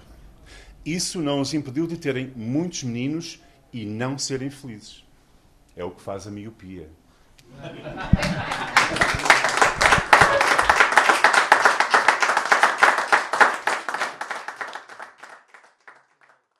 Muito obrigado. Muito obrigado. Agora vamos esvaziar em garrafas. Poesia à solta, ou em soltura, na maratona de leitura, porque esta não se faz apenas no Cineteatro Tasso da Sertã, mas é para lá que voltamos agora. Para as 24 horas, essa maratona que esteve na gênese daquilo que, entretanto, se tornou um festival literário. Mentem tão nacionalmente que acham que, mentindo história afora, vão enganar a morte eternamente. Eu sou Alice. Eu sou Sancho Panza. Eu sou Peter Pan. Eu sou o Tom. Eu sou Gilgamesh. Eu sou Goldmund. Eu sou Mary John. Eu sou Jane Eyre. Eu sou a Anne. Eu sou o Porquinho Natal. Eu sou o Estranho. Eu sou D'Artagnan. Eu sou Asterix. Eu sou o Obelix. Eu sou Finn. Eu sou o Príncipezinho. Eu sou Clara. Eu sou Alba. Eu sou Blimunda. Eu sou Bartleby. Eu sou Dom Quixote do La Mancha. Falo com uma maestrina de poesia, de leitura. Falo com Cristina Paiva, da companhia Andante, companhia sediada em Alcochete, e que tem já uma longa história, mas que lhe peço, Cristina Paiva, bem-vinda à Antena 2, depois de a ter escutado a dirigir uma vintena de vozes de gente de todas as idades aqui na Maratona de Leitura. Peço-lhe que para já nos diga o que foi este trabalho para chegar aqui com um texto de Afonso de Sant'Anna. Peço também que nos apresente esse texto. Como é que foi o trabalho que acabámos de ouvir, tão baseado na mentira? Na implosão da mentira. A implosão da mentira é um poema que está inserido num livro que tem o mesmo nome, do Afonso Romano de Sant'Anna, um autor brasileiro, um texto escrito durante a ditadura, em 1972. E numa altura em que as notícias que veiculavam eram todas censuradas e era criada uma realidade alternativa, em 1972 no Brasil, e numa mesma altura em que estavam a aparecer a implosão dos edifícios, em vez da explosão dos edifícios, a implosão. E ele achou que era bem aplicada à mentira essa imagem da implosão, porque o que de facto fazia era implodir a vida deles, era fazer desaparecer a sua realidade, era contar uma história que era mentira. E, portanto, é um trabalho todo sobre isso. É um trabalho bastante panfletário em algumas das suas zonas do poema. O poema tem cinco fragmentos. Não o fizemos todo aqui. Escolhemos apenas algumas partes.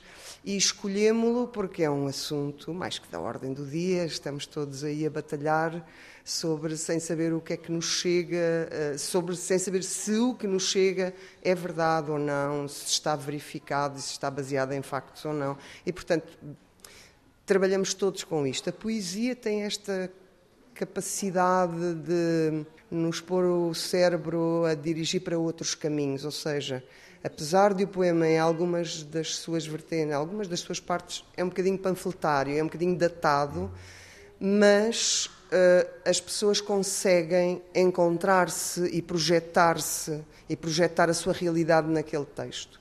E quando isso acontece, quando um leitor se encontra dentro das palavras do poema, dentro das palavras do livro, acontece magia, não é? Ganha uma vida, exatamente, que está para além do tempo em que foi escrito. Exatamente, e para além do autor e para além... Mas há aqui um trabalho de polifonia que é feito por si, porque estas 20 vozes de diferentes idades, o poema ressoa de uma forma que uma só voz não o poderia fazer. Exato. Esse é um dos seus trabalhos, é a construção cénica de um texto? É, porque eu faço parte da Andante, que é uma companhia de teatro, mas que se dedica exclusivamente à promoção da leitura, ou seja, nós não representamos texto dramático, nós vamos aos livros da literatura em geral, poesia bastante, mas não só, e construímos uma colagem de textos onde os personagens usam essas palavras para falar, para criar alguma curiosidade no público sobre de onde vêm aquelas palavras, como quem é que escreveu aquele texto, para que as pessoas regressem à fonte, aos livros de onde saímos. Esses são os espetáculos da Andante, mas o trabalho comunitário, que é uma outra vertente da Andante, que nós fazemos, trabalhamos coros de leitores e clubes de leitura em voz alta há muito tempo. Eu nunca me senti capaz de dirigir um clube de leitura propriamente, porque um clube de leitura, um moderador deve ter alguma formação um pouco mais literária, académica, e não é o meu caso. Sou uma intérprete, sou uma grande leitora, leio muito, mas sou só isso. Mas eu pensei, ler em voz alta, eu acho que eu sou capaz de ajudar as pessoas a chegar lá e, através da leitura em voz alta, seduzir outros para os livros. E então os clubes de leitura em voz alta e os coros de leitores. E os coros de leitores, não sou a única pessoa que o faz, há mais gente que o faz, mas eu descobri esta forma de aproximação aos livros. Sim, não é só uma forma. Acontece uma maravilha qualquer dentro das pessoas, uma espécie de uma magia, quando as vozes se juntam. As pessoas juntam-se para cantar em coro, não é por acaso. Sentem-se ali maiores, sentem-se ali que chegam mais longe, não sei muito bem. Na leitura acontece exatamente o mesmo. As pessoas sentem que, de repente, aquela voz daquele livro de que tanto gostavam consegue chegar mais longe. Evidentemente que isto depois tem um trabalho técnico por trás, porque um livro em prosa, por exemplo, a Irene Vallejo, que poderia estar aqui, mas teria que escolher uma frase cujo ritmo nos ajudasse a construir um som e uma melodia e um sentido que em conjunto, que a voz coletiva criasse. A voz coletiva é menos democrática, tem menos nuances, mas tem muita força, tem uma empatia muito grande, as pessoas aderem muito bem e as pessoas vão à procura dos livros e é isso que a gente quer. No final, este grupo que esteve aqui hoje, como é que se reuniu? Este grupo é aqui de pessoas que vieram à Maratona da Sertã e que são aqui da Sertã. Portanto, conheceram-se para a oficina que aqui realizou e cujo resultado foi o que eu acabei de escutar. Exatamente, é isso mesmo. E é isso que faz também, então, a Andante, a partir de Alcochete, ou onde quer Alcochete, que vá. Na verdade, é só o lugar onde nós estamos sediados, porque nós somos andantes também, literalmente, porque nós estamos sempre de um lado para o outro, raramente estamos em Alcochete, aliás, raramente trabalhamos lá, e, portanto, andamos sempre de um lado para o outro. Agora, estas pessoas, na verdade... A maior parte das pessoas eu não conhecia. Algumas eu já conhecia. E já conhecia porquê? Porque eu fiz um trabalho de leitura coletiva com alunos de algumas escolas daqui e, portanto, há aqui miúdos que vieram porque têm essa experiência. Lemos a Mary John da Ana Pessoa e eles ficaram completamente e vieram outra vez. Há pessoas que pertencem ao coro de leitores e por causa do coro de leitores souberam da maratona e da maratona vêm para... E, portanto, estas coisas vão-se juntando e os mediadores de leitura, aqueles que querem seduzir as pessoas, ver como é que podem trazer as pessoas, procuram este tipo de coisas e pronto, e vamos nos encontrando assim. No final do poema de Afonso de Sant'Anna, há uma variante, porque todas as pessoas em palco se identificaram, se assumiram um personagem, Tom Sawyer ou Bartleby ou o Estranhão. É um outro toque desta reunião, deste encontro e do seu trabalho. É porque as pessoas têm de encontrar dentro disto o seu lugar e perceber que o seu lugar é importantíssimo e que o seu lugar ajuda a criar um universo. E que o seu lugar... se construiu também através dos livros. Também através dos livros. E que com os livros se constrói um universo coletivo em que comunicamos todos uns com os outros e em que comunicamos melhor. Lugar e identidade, enfim. Exatamente. Pessoal. Sim. Ler em voz alta, geralmente as pessoas sentem nervosismo de o fazer com o público, com o outro diante de si. Diria que é uma excelente forma de quebrar inibições, de ganhar confiança. Os coros ajudam passa por aí bastante, também. Os coros ajudam bastante porque as pessoas sentem-se muito protegidas, para além das dinâmicas de grupo, protegerem de facto as pessoas. As pessoas protegem-se umas às outras, naturalmente. Ninguém deixa cair ninguém. Se há um que se atrasou, é puxado pelos outros. Se há um que se esquece, há os outros que avisam. Quer dizer, ninguém... E isso dá uma segurança, uma tranquilidade maior. Não é que nós estivéssemos nervosos, estivéssemos já agora nervosos, porque o confronto com o público é sempre um momento difícil, mas é também um momento de grande prazer, um momento da partilha, quando se consegue ultrapassar esse nervosismo. Este trabalho serve muito para isso. Essa entreajuda que é também fundamental, contar com o outro, no amparo do outro. Ora, faz trabalho, Cristina Paiva e a Companhia Andante é um pouco por todo lado, são instituições que vos convocam, são vocês que desafiam, como é que quem estiver a escutar-nos diz, eu gostava de participar em algo assim, como fazer? Sim, nós normalmente as instituições são as bibliotecas municipais ou as bibliotecas escolares, porque como nós trabalhamos na área da promoção da leitura, andamos muito a trabalhar por esta área, digamos assim, e a trabalhar com estas instituições. Claro que também vamos a teatros e a câmaras municipais que nos chamam para um cineteatro fazer um espetáculo ou para fazer em escolas, etc. Mas normalmente é nas bibliotecas municipais que nós trabalhamos mais. E foi através dessa rede que se criou em Portugal e que a determinada altura se investiu bastante nesta divulgação, nesta intenção e nesta ideia de haver uma biblioteca pública em todo o lado, haver uma biblioteca escolar em cada escola,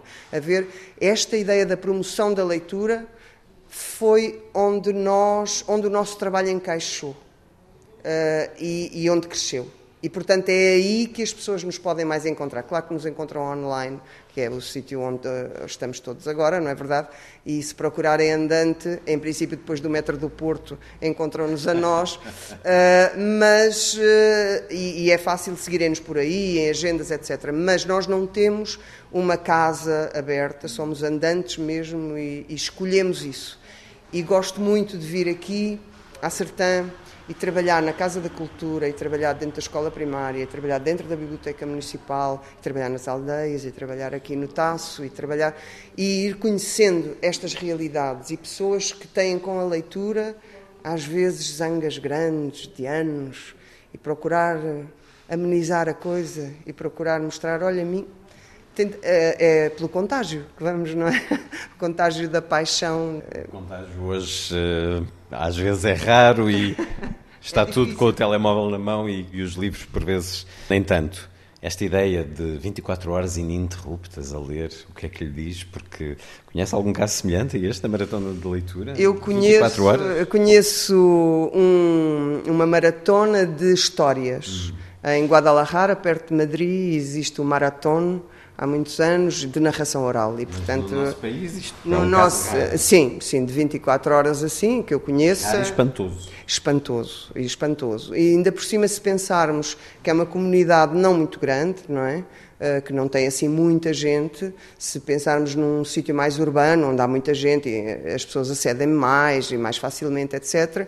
Mas pensar que implanta-se aqui um trabalho que tem a ver com a leitura em voz alta, como ferramenta para a sedução de leitores, eu acho que é uma coisa...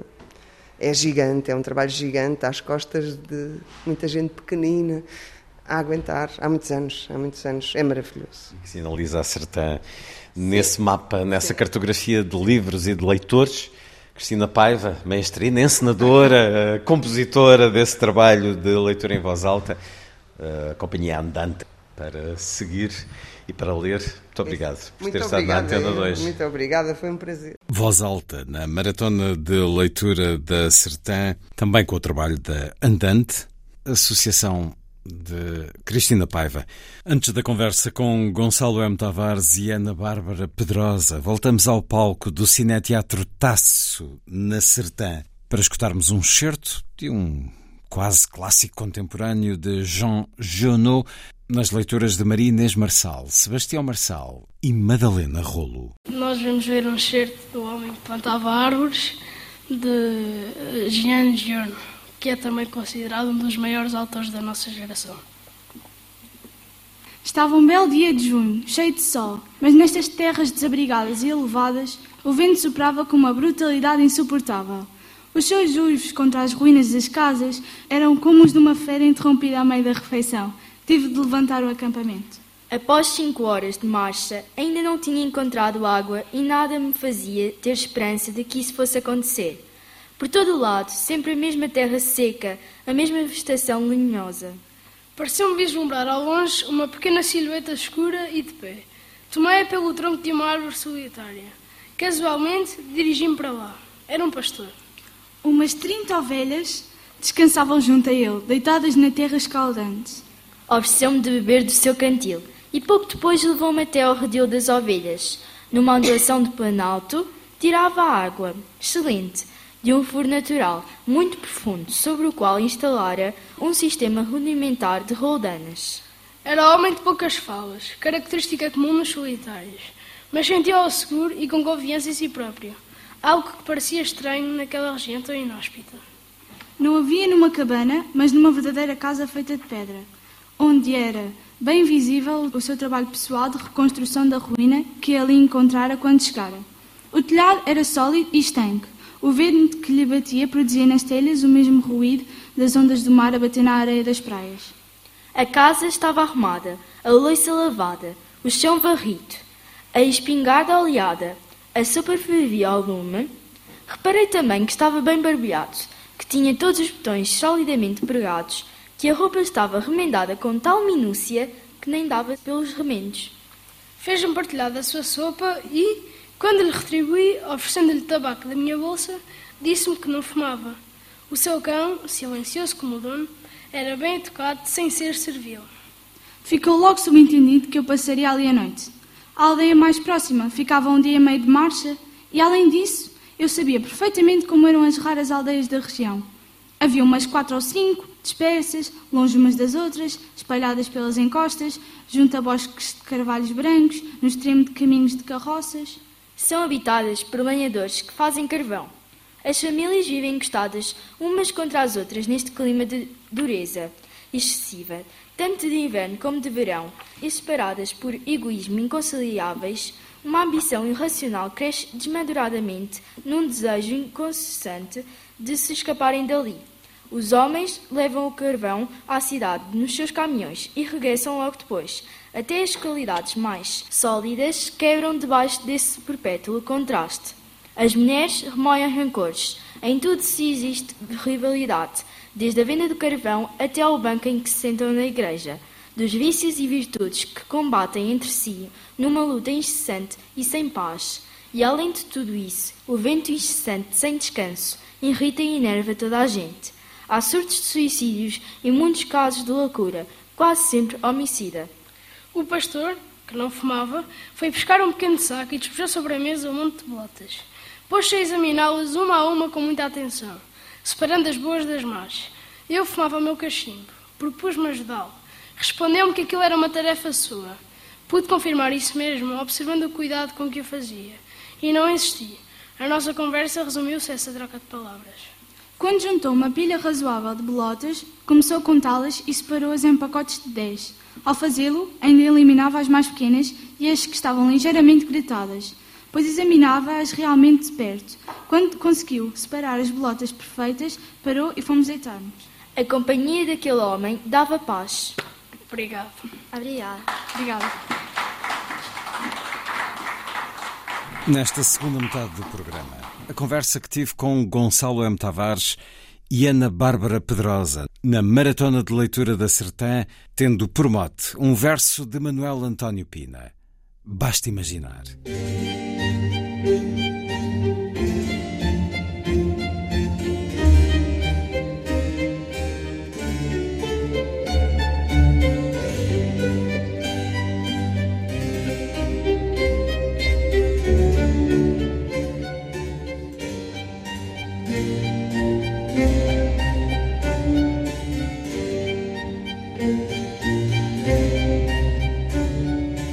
A força das coisas.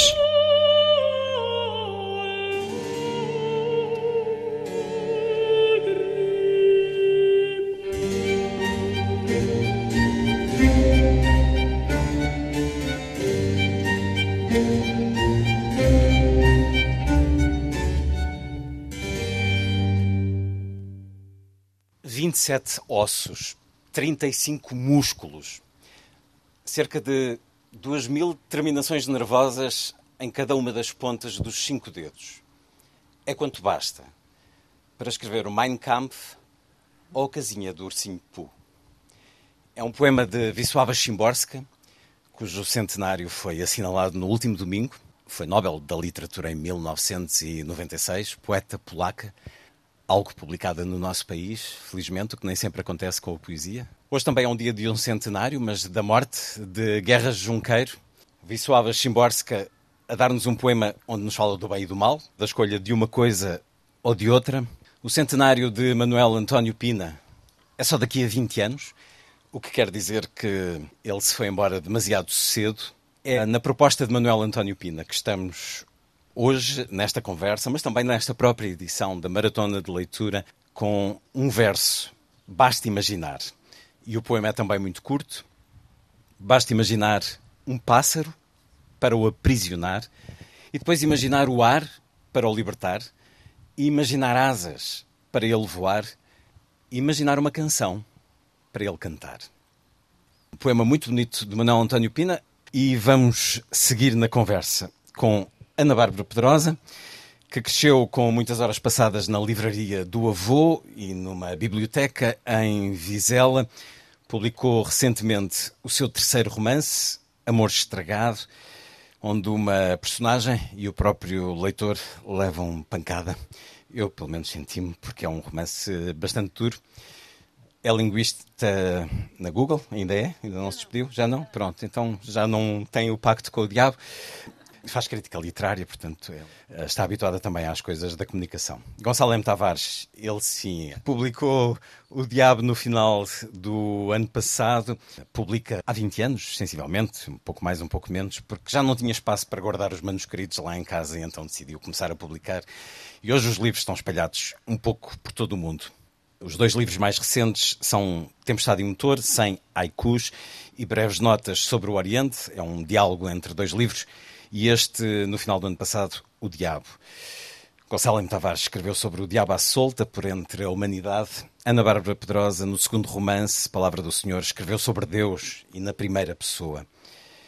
Voltando à mão de Szymborska, tanto em O Diabo, de Gonçalo M. Tavares, como no Amor Estragado, de Ana Bárbara Pedrosa, as mãos do mal convergem para o pescoço de uma mulher.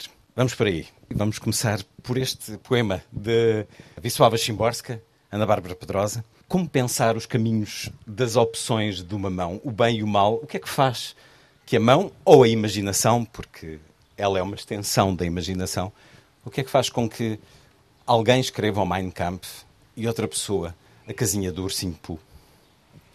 Isto começa a sério. Bem, em primeiro lugar, acho que há objetivos diferentes, não é? A ideia do Mein Kampf é fazer mal a metade do mundo para privilegiar outra metade do mundo. O Ursinho Poo eu não li, mas terá intentos mais benévolos.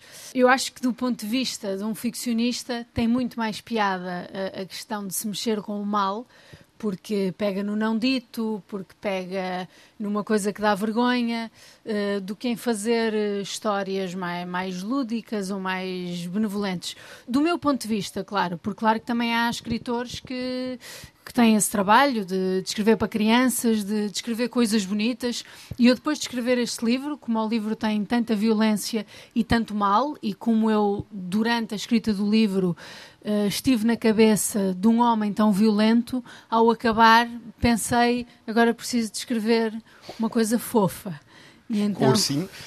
Quase, mas ficar a mexer e a explorar sensações que não despertassem aquela violência e o nojo que a própria personagem me ia causando. Mas a verdade é que o mal é mais literário, isto é uma extensão do Tolstói, as famílias felizes não têm história, portanto sim, só a infelicidade e o mal é que tem história. É muito mais divertido. Portanto, o livro está escrito sob o ponto de vista de dois narradores, um é mais ou menos normal, o outro não regula bem da cabeça, isto assim, em termos quase literários. Agora, claro que este homem agressivo, que só pensa com metade do cérebro, do ponto de vista de quem o cria, é muito mais divertido. O que não quer dizer que não tenha momentos emocionalmente pesados. Ou seja, quando eu estou em casa, metida no escritório, e naquele momento, a escrever na primeira pessoa, eu sou o homem que põe as mãos no pescoço da mulher, eu tenho de me sentir aquela besta. Só que, claro que isto é um exercício teórico, é mexer numa coisa que não existe, porque, entretanto, o carteiro bate-me à porta e parece que há, assim, um momento de queda entre aquela coisa que eu estou a imaginar e que é altamente agressiva e em que eu tenho de inventar essa agressividade, sendo que eu, em geral, não tenho muita, portanto, é um exercício criativo que me obriga a ser uma coisa completamente diferente e enfim, a realidade normal dos dias. E a literatura também tem este potencial, poder fazer mal sem fazer mal, portanto, poder ser o vilão sem ser o vilão. Escrever uma personagem que não é um vilão pode ter piada do ponto de vista de construção do enredo, mesmo em relação ao Ursinho de Poo, de criar uma história bonita, também tem piada, mas não é esta coisa visceral em que se tenta radicalmente ser uma cabeça que pensa ao contrário. E eu acho que só a literatura é que permite fazer isso, porque nós, ao longo da vida, no nosso dia-a-dia, no nosso cotidiano, podemos pensar em muitas coisas, mas vai sempre numa linha narrativa que não nos permite pensar ao contrário. E inventar uma cabeça já exige que nós tenhamos de ser outra cabeça e tenhamos de ver o mundo por outros olhos, ainda que esses olhos também tenham de ser nossos, porque senão não conseguiríamos inventá-los. Os seus personagens é uma família com vários irmãos. Os outros irmãos advertem este homem profundamente violento para o caminho do mal que ele está a tomar. Porque é que entre irmãos um toma o caminho do mal e outros não? Eu acho que é porque mesmo quando se parte de condições aparentemente iguais... depois há as diferenças de personalidade de cada uma, mas também da vida que se vai fazendo. Este era o irmão mais velho, portanto foi trabalhar mais cedo, o que implica que ele já se via como homem, enquanto os irmãos eram rapazes. E, portanto, os rapazes ficavam mais protegidos na alça da mãe. Ele não aceitava bem isto, porque, tendo sido o primeiro filho, tinha sido o único a tê-la como mãe só para ele. Portanto, vai tendo também outras influências, vai estando com pessoas mais velhas, vai começando a beber, que também é uma coisa que lhe vai toldando o juízo. Eu não sei se neste percurso desta vida específica, se não houvesse contacto com o álcool, a coisa se iria direcionar de outra maneira, porque primeiro porque a violência aparece mais nos momentos relacionados com o álcool, mas também porque ao longo das décadas um alcoolismo excessivo também vai moldando a forma de pensar. E ao criar esta voz narrativa, eu também fui fazendo isso. À medida que a narrativa vai avançando, aquilo que existe principalmente em discurso direto da cabeça dele já é assim mais um emaranhado incompreensível. E portanto, as experiências de vida vão sendo muito diferentes. Ele meteu-se num casamento porque tinha de ser, porque era o normal, ao contrário do irmão, que vivia ali um grande amor, ao contrário de outro irmão, que teve uma relação porque teve uma gravidez não planeada, mas que assim construiu uma família com a qual estava pacificamente, e a de outro irmão que era solteiro. Mas também me interessa muito esta dualidade de duas personagens que, parecendo vir da mesma vida, vão para outra vida.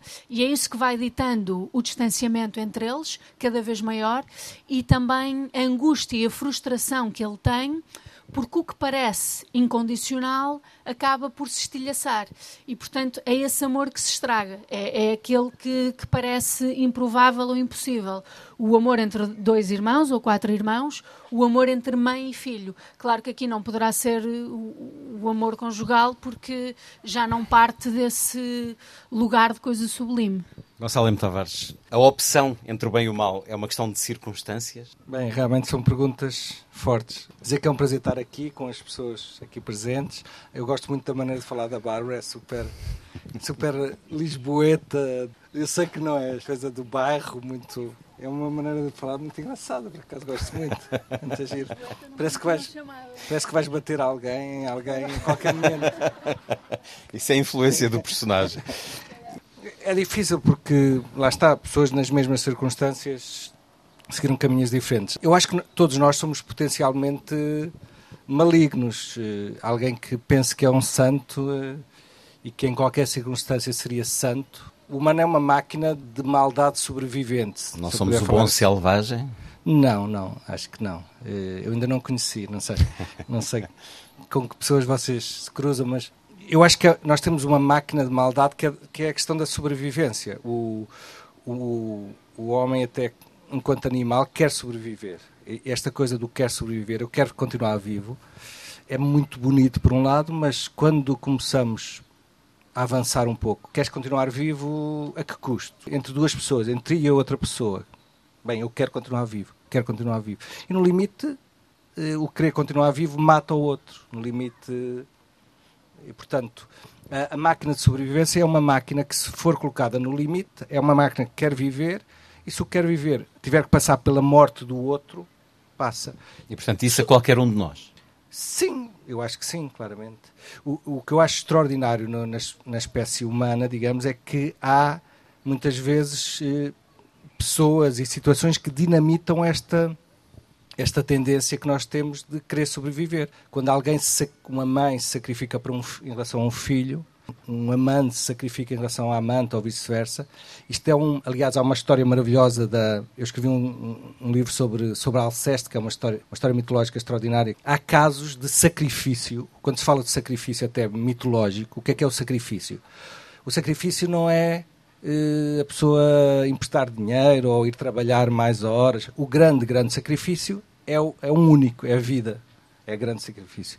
E nas mitologias há poucos casos de sacrifícios finais, esta ideia de eu prefiro dar-te a vida, não é?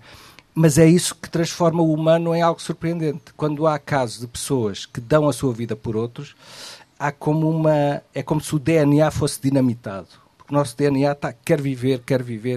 Nós resistimos aos dinossauros, vamos resistir aos computadores todos, não há hipótese nenhuma, nós somos mesmo resistentes.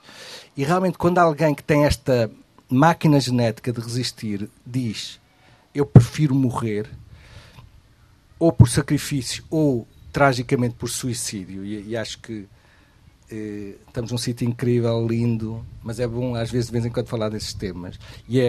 Eu acho, é interessante, há pouco tempo apareceu a notícia de que na Noruega, penso que foi na Noruega, de repente se inverteu e se começa a falar de suicídio de uma forma clara. Porque realmente eu acho que é um, já que estamos a falar, porque o suicídio é também uma avaria na máquina de sobrevivência, não é? Nós resistimos. Eu estive na Islândia. A Islândia está povoada há não sei quantos séculos. As pessoas, como é que podiam viver ali? Eu estive no verão na Islândia, tinha menos 7 graus. No inverno aquilo é menos 40, é menos não sei o quê. E as pessoas sobreviveram. Contavam, era uma ovelha por cada pessoa por inverno, e já sabiam, se morresse uma ovelha, que ia morrer uma pessoa. Porque as pessoas não podiam sair. E, portanto, nós sobrevivemos a temperaturas incríveis. Sobrevivemos. E, portanto, quando alguém se mata, é uma avaria genética e é uma avaria social absolutamente catastrófica. E o que é impressionante é que as pessoas estão a matar-se muito. E as pessoas não estão a falar disso. E parece-me até da lógica normal é, se alguma coisa não está a resultar, e que tal mudarmos de metodologia? Realmente, se nós não estamos a falar sobre suicídio e se as pessoas não se matassem, mas as pessoas estão-se a matar que nem tordos. Temos que falar de suicídio, temos que falar das depressões, temos que falar dessa parte de uma forma clara. Porque isso são realmente, sobre essa questão da maldade, é talvez das maiores maldades. É realmente alguém matar-se. É uma maldade absolutamente... É alguém a quem foi dado uma espécie de possibilidade e prescinde. Eu diria que o suicídio pode ser visto como uma tornada maldade. Mas pois também pode não ser. Não estou a fazer juízo de valor, e até porque eu acho que sobre estas coisas tem que se falar de uma forma clara. Por exemplo, o suicídio é uma coisa que se deve pensar de uma forma racional. E precisamente para ver em que condições poderá fazer isso. O que é que leva? Posso transportar para a eutanásia, que foi uma discussão que dificilmente conseguimos finalmente aprovar. Porque os portugueses... A eutanásia não é da esfera do mal.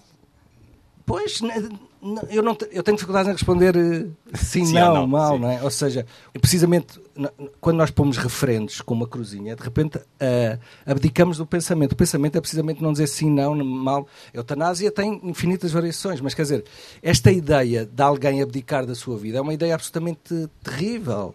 É qualquer coisa, alguém que suicida tendo um companheiro ou uma companheira, tendo filhos, isto é qualquer coisa que é de um limite... de uma espécie de bomba de tristeza que fica, depois da pessoa morrer, fica em todo o espaço. E, portanto, isto é qualquer coisa tão forte que se tem que falar claramente. E as pessoas têm que perceber que pode haver momentos determinados em que a pessoa está desesperada, mas perceber que, não, para já, que não é uma coisa que só... aparece àquela pessoa, perceber que é uma coisa muito generalizada. Quem é que já não teve pensamentos menos agradáveis sobre si próprio ou mais depressivos, não é? E eu depois gostava de contar a história da Alceste, porque eu acho que é uma história absolutamente incrível, mas depois, se quiseres... Queres contrapor nesta temática tão animada? Não, mas é uma coisa da ciência muito básica. É, se usamos uma metodologia e dá um resultado mau, porque não experimentámos usar outra metodologia? E parece-me claramente que não está a resultar a metodologia de não se falar claramente do suicídio, que é uma... As pessoas estão completamente desorientadas, pessoas com 20 anos, pessoas com 30 anos, pessoas com... Às vezes que até é o mais triste, pessoas com 70 anos, com 80 anos. Eu escrevi um livro que é Os Velhos Também Querem Viver, a partir da peça Alceste de Eurípides. Eu lembrei-me por causa da questão da... Nós temos uma máquina de sobreviver que no limite mata, não é? E de repente há estes sacrifícios. E a Alceste é uma das mulheres da mitologia incríveis, ao lado da Medeia, a Antígona, são três, enfim, há outras, mas estas três são incríveis. A história da Alceste é muito simples. O Admeto, o marido dela, quando era novo, recebeu um sem-abrigo, um vagabundo, em casa. e cumprindo a clássica hospitalidade grega, não ser hospitaleiro. Por exemplo, hospital vem da hospitalidade, de abrigo. Hospital é incrível. Hospital público. Porquê que o hospital público é incrível? É dar hospitalidade, receber, dar comer e dormida a quem? Aos pobres e doentes. Não é dar alojamento aos ricos e saudáveis, é aos pobres e doentes. Por isso é que o hospital público tem que ser defendido a todo lado, porque é o grau máximo da hospitalidade. Estás doente, não tens dinheiro, eu dou-te comida e cama. Isto é absolutamente incrível, não é? Mas os gregos tinham a coisa da hospitalidade. E o Admeto, não sabendo, recebeu esse sem-abrigo, deu-lhe de comer, dormir, e esse sem-abrigo era o deus Apolo. É muito engraçado, por exemplo, o cristianismo vem muito dos mitos gregos, e esta figura da Alceste é uma espécie de Cristo feminino. O que acontece é que, e isto também é a figura de Cristo a aparecer como pobre, vem das mitologias gregas, os deuses apareciam mesmo disfarçados de vagabundos, muitas vezes, não é? E, portanto, o que acontece é o Admeto tratou muito bem o deus Apolo, não sabendo que era o deus Apolo, e muitos anos mais tarde, 20, 30... o Admeto está a morrer e, de repente, aparece, vai morrer, é uma doença terminal, e aparece o deus Apolo a dizer, olha, tu há 20 anos recebeste-me sem saber e trataste-me muito bem e eu vou fazer o que nunca fiz. Se alguém morrer em tua vez, se tu convenceres alguém a morrer em tua vez, tu continuarás vivo. E a história, então, mitológica é que o Admeto vai aos grandes amigos dizer, olha, se tu morreres a minha vez, eu continuo vivo. E os grandes amigos dizem, obrigado, mas não... E é muito bonito, porque ele vai passando por várias pessoas, por aquele amigo de infância, este nunca me falha, tal, tal, tal. E depois, não. E depois o grande ponto, e por exemplo isto com a pandemia é muito forte, o grande ponto é que ele chega aos pais. Os pais do Admeto já eram muito velhinhos, doentes, e ele chega lá e diz, vocês já estão tão velhotes, estão muito doentes, estão no final da vida, se vocês me derem a vida, eu continuo. E o pai, o velho, disse, não. Eu quero viver. Daí vem os velhos também querem viver. E ele argumentou, quer dizer, eu também tenho desejo de viver, como tu. Eu já te dei a vida uma vez, qual é o sentido de eu te dar de novo? E a minha vida vale tanto como a tua. E isto é interessante, por exemplo, um parênteses rápido. Na pandemia, eu escrevi um texto na altura sobre isso no Expresso, que era absolutamente nojento. Nos primeiros meses, em março, abril, a televisão dizia assim, morreram 15 pessoas, mas tinham mais de 60 anos. Dizia mas, o mas mais nojento que eu já ouvi. Depois eles lá emendaram, mas diziam, morreram 14 pessoas, mas tinham mais de 65 anos. Mas pronto, este velho queria viver, como todos, infelizmente com algumas exceções, e a certa altura a única pessoa que aceitou morrer em vez do Admeto foi a Alceste, a mulher. E é muito bonito porque a Alceste obriga o Admeto, o marido, a jurar, eles tinham 2 filhos, e é engraçado, Alceste diz, eu não quero, ela sendo mãe, ela diz, eu não quero que os meus filhos não tenham pai, portanto aceito morrer em tua vez, é uma coisa muito forte, mas ele Alceste aceita, mas obriga o Admeto a jurar que nunca mais deixaria entrar uma mulher na sua casa, o Admeto, e o Admeto jura à frente dos filhos. Rapidamente, só porque eu acho que isso que é tão bonito, os mitos gregos são tão incríveis. O Alceste morre, sacrifica-se e morre. O Admeto recupera a saúde milagrosamente. E depois o que acontece é que o Hércules, na versão romana, o Hércules aparece na casa do Admeto no dia do funeral. E não percebe o que é que está a acontecer, embebeda-se, enfim, faz ali uma cena. E no dia seguinte percebe o que é que tinha acontecido, e fica com vergonha, e de alguma maneira, quando lhe contou a história do sacrifício de Alceste, ele fica, por um lado, com vergonha da fita que fez, e por outro lado, com esta ideia, esta mulher fez qualquer coisa que é extraordinário, eu tenho que fazer algo extraordinário. E um dos 12 trabalhos do Hércules, talvez o mais extraordinário, é que ele vai ao mundo dos mortos, há 2 casos só na mitologia grega, este é um deles, ele vai ao reino dos mortos ressuscitar, buscar Alceste, e ele traz Alceste. E isso é Cristo, é engraçado, é mesmo... Aliás, eu acho que é mesmo 3 dias, é mesmo, é Cristo feminino. Ela vai buscar Alceste e Alceste vem com um véu a tapar a cara. E vem o Hércules com Alceste e batem à porta. Este véu, por exemplo, o véu da noiva, eu tenho quase a certeza que vem do mito de Alceste, porque Alceste estava com um véu a tapar a cara. O Hércules bate à porta E o Admeto sai e ele diz, olha, está aqui uma mulher, dá-lhe hospitalidade, ela não tem sítio onde dormir nem comer. E ele diz, não, eu jurei à minha mulher que não deixaria entrar mais nenhuma outra mulher aqui nesta casa.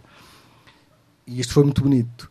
Mas depois o Hércules insiste e diz, tu não deves fugir da vida, tens que aceitar continuar a viver, hospitalidade é uma virtude extraordinária, etc. E lá o convence.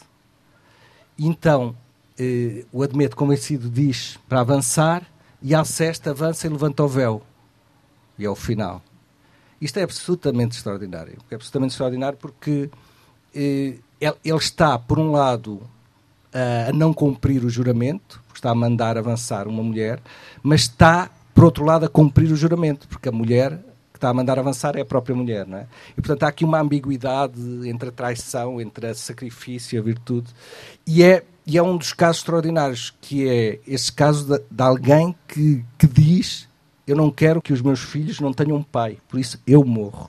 E é realmente esses casos que são os casos da bondade total, não é? Esta bondade total que podemos fazer um juízo. Sim, o sacrifício é a bondade total, não é? Falámos da maldade total, o sacrifício é a bondade total. Este sacrifício, não é o sacrifício, está bem, eu vou a pé, não é esse? Vamos voltar a ouvir a mais pura pronúncia lisboeta. A imaginação, para si, Ana Bárbara Pedrosa, vem mais do racional ou do emocional? Eu vou tentar ser mais simpática agora, para o Gonçalo não achar que eu tenho ar de quem bate nas pessoas. Eu acho que vem mais do racional. Aprende-se. Aprende-se e, em geral, as pessoas tentam inventar coisas que sejam credíveis. Isto mesmo, se partirmos para coisas que, evidentemente, não são reais. O Harry Potter, por exemplo, ou seja, é evidente que bocados de madeira não vão fazer feitiços, mas é criada uma lógica, por via da imaginação, que cria uma coisa que sabe a realidade, ao ponto de convencer os leitores, durante a leitura de milhares de páginas, que o que ali está é credível e que aquelas personagens são pessoas. E acho que a imaginação serve para isso, para nós criarmos coisas radicalmente diferentes, ou que aparentam ser radicalmente diferentes da vida de todos os dias, mas estamos sempre sujeitos aos códigos que conhecemos. Aliás, quando eu estava a escrever o Palavra do Senhor, o narrador é Deus, portanto já me pus na cabeça de uma figura mítica, sobre-humana, incompreensível. E a minha editora, na altura, estava-me a dizer que achava que o meu Deus, a minha personagem, estava demasiado humana. E eu disse, pois, mas é que repara, eu sou humana, portanto, eu, por muito que possa inventar coisas, eu não consigo sair da limitação da minha espécie. Portanto, a minha linha de raciocínio será sempre permeada pela minha humanidade. E mesmo em casos de outras experiências literárias, por exemplo, A Ratazana, do Gunter Regasse, claro, uma pessoa pode tentar meter-se na cabeça de uma ratazana, ou um livro que eu agora me esqueci o nome, mas também é um rato pequenino que vive numa livraria e que acha que é amigo do livreiro, que lhe deixa sempre uma coisinha com queijo para ele comer, que é uma ratoeira, claro. E depois ele tenta falar com o livreiro não percebe, porque, claro, é um rato que está a guinchar. E aquilo é muito engraçado, porque o autor se põe na cabeça de um rato, mas um humano, ao ler aquilo, sente uma profunda empatia por aquele rato. Porquê? Porque vê a humanidade que há nele. Até eu, que odeio ratos, e acho que os ratos deviam morrer todos, dei por mim até pena daquele animal e a pensar, pá, coitadinho, ele só quer ser amigo do livreiro. Eu, se fosse uma livreira que tivesse um rato na livraria, acho que mais depressa metia a livraria a arder do que faria amizade com aquele rato. É por isso que algumas livrarias têm gatos. O autor é Sam Savage, não é? É isso. O nome do rato também não me lembro. Mas é uma palavra. É o Firmin. Portanto, a sua imaginação adquiriu códigos, fortaleceu-se, preparou-se para chegar ao ponto da escrita. E, no entanto, quando somos crianças, e o ano passado a Maratona de Leitura tinha frases absolutamente maravilhosas de crianças sobre conceitos, ideias que marcam a nossa vida, mas que, como muitos de nós já ouvimos diretamente da boca delas, são apresentadas de uma maneira maravilhosa, simples, poética. O que é que acontece nessa transição? Onde é que a imaginação é mais pura, mais disponível? Eu acho que é na infância, mas é porque as crianças ainda não conhecem alguma da lógica do mundo e, portanto, acham que tudo é possível. Porque a informação que lhes é dada é toda completamente nova, o que significa que qualquer coisa possa existir. E acho que é por isso que podem partir daí para coisas para que olharemos com ternura e a que acharemos graça, é por sabermos que são irreais e que podem vir daquelas cabeças que ainda não estão habituadas ao mundo e, portanto, não sabem o que é razoável. Daí, por exemplo, as mentiras das crianças. Se uma criança diz que vê um extraterrestre e um adulto pensa, pá, não, se calhar não viste um extraterrestre. E depois a criança fica muito chateada, porque na cabeça dela realmente ela podia ter ido para a escola e ter visto um extraterrestre. Portanto, porque é que estamos a duvidar de uma coisa que seria possível? Portanto, acho que aí existe de forma mais pura, para usar essa expressão. E à medida que os adultos crescem, por muito que inventem, como já conhecem mais mundo, a ideia da credibilidade também já lhes impõe outras fronteiras. Gonçalo, esteve ao longo de 4 horas nesta tarde numa oficina de convite ao estímulo da imaginação. Quer nos resumir a que é que se propôs? Eu acho que estão algumas pessoas aqui, não é? Exato, ok. Pois, eram 25 que era o limite e até havia outras. Uma das coisas que me parece clara e que eu falei lá é que não acredito que se aprenda que a escrita seja uma técnica. A escrita acho que deve ser uma necessidade e realmente as pessoas muitas vezes não querem escrever, querem publicar, querem falar. Falámos um pouco sobre isso. Falámos também sobre a questão do tempo, não é? Uma das coisas que eu acho assustadoras é, e eu falei sobre isso, que eu tenho, os meus pais são de Aveiro, têm 80 anos e tenho uma relação ótima com eles, mesmo muito boa. Por um lado uma história amorosa e por outro lado uma história de trabalho. Eles quando iam a Lisboa, eu agora já não tenho esse ateliê, mas ficavam num ateliê onde eu escrevia e tinha lá livros, etc. E também era uma casa, portanto eles dormiam lá. E quando eu estava a trabalhar com a porta fechada, os meus pais, com quem eu tenho uma ótima relação mesmo, muito, muito afetiva mesmo, punham-me um papel debaixo da porta, com um recado, a dizer, filho, fomos ao restaurante tal, se quiseres aparece. Ou seja, para eles era impensável interromperem o meu trabalho, não é? Era uma coisa quase, esta coisa do sagrado. Eu desligo também a internet, desligo o telefone, etc. E falámos um pouco sobre isto, porque para escrever não é isto, não é eu ter uma folha em branco e começar a escrever. O que é começar a escrever? É a pessoa, por exemplo, ser psicologicamente forte o suficiente para não precisar de likes constantemente. É uma pessoa ser suficientemente forte psicologicamente para aguentar estar sozinho durante 3-4 horas. Suficientemente forte para ter disciplina e para uma miúda ou um rapaz muito bonitos nos convidarem no momento em que vamos escrever e nós dizermos obrigado, mas não. Se calhar a partir das 4, agora estou a escrever.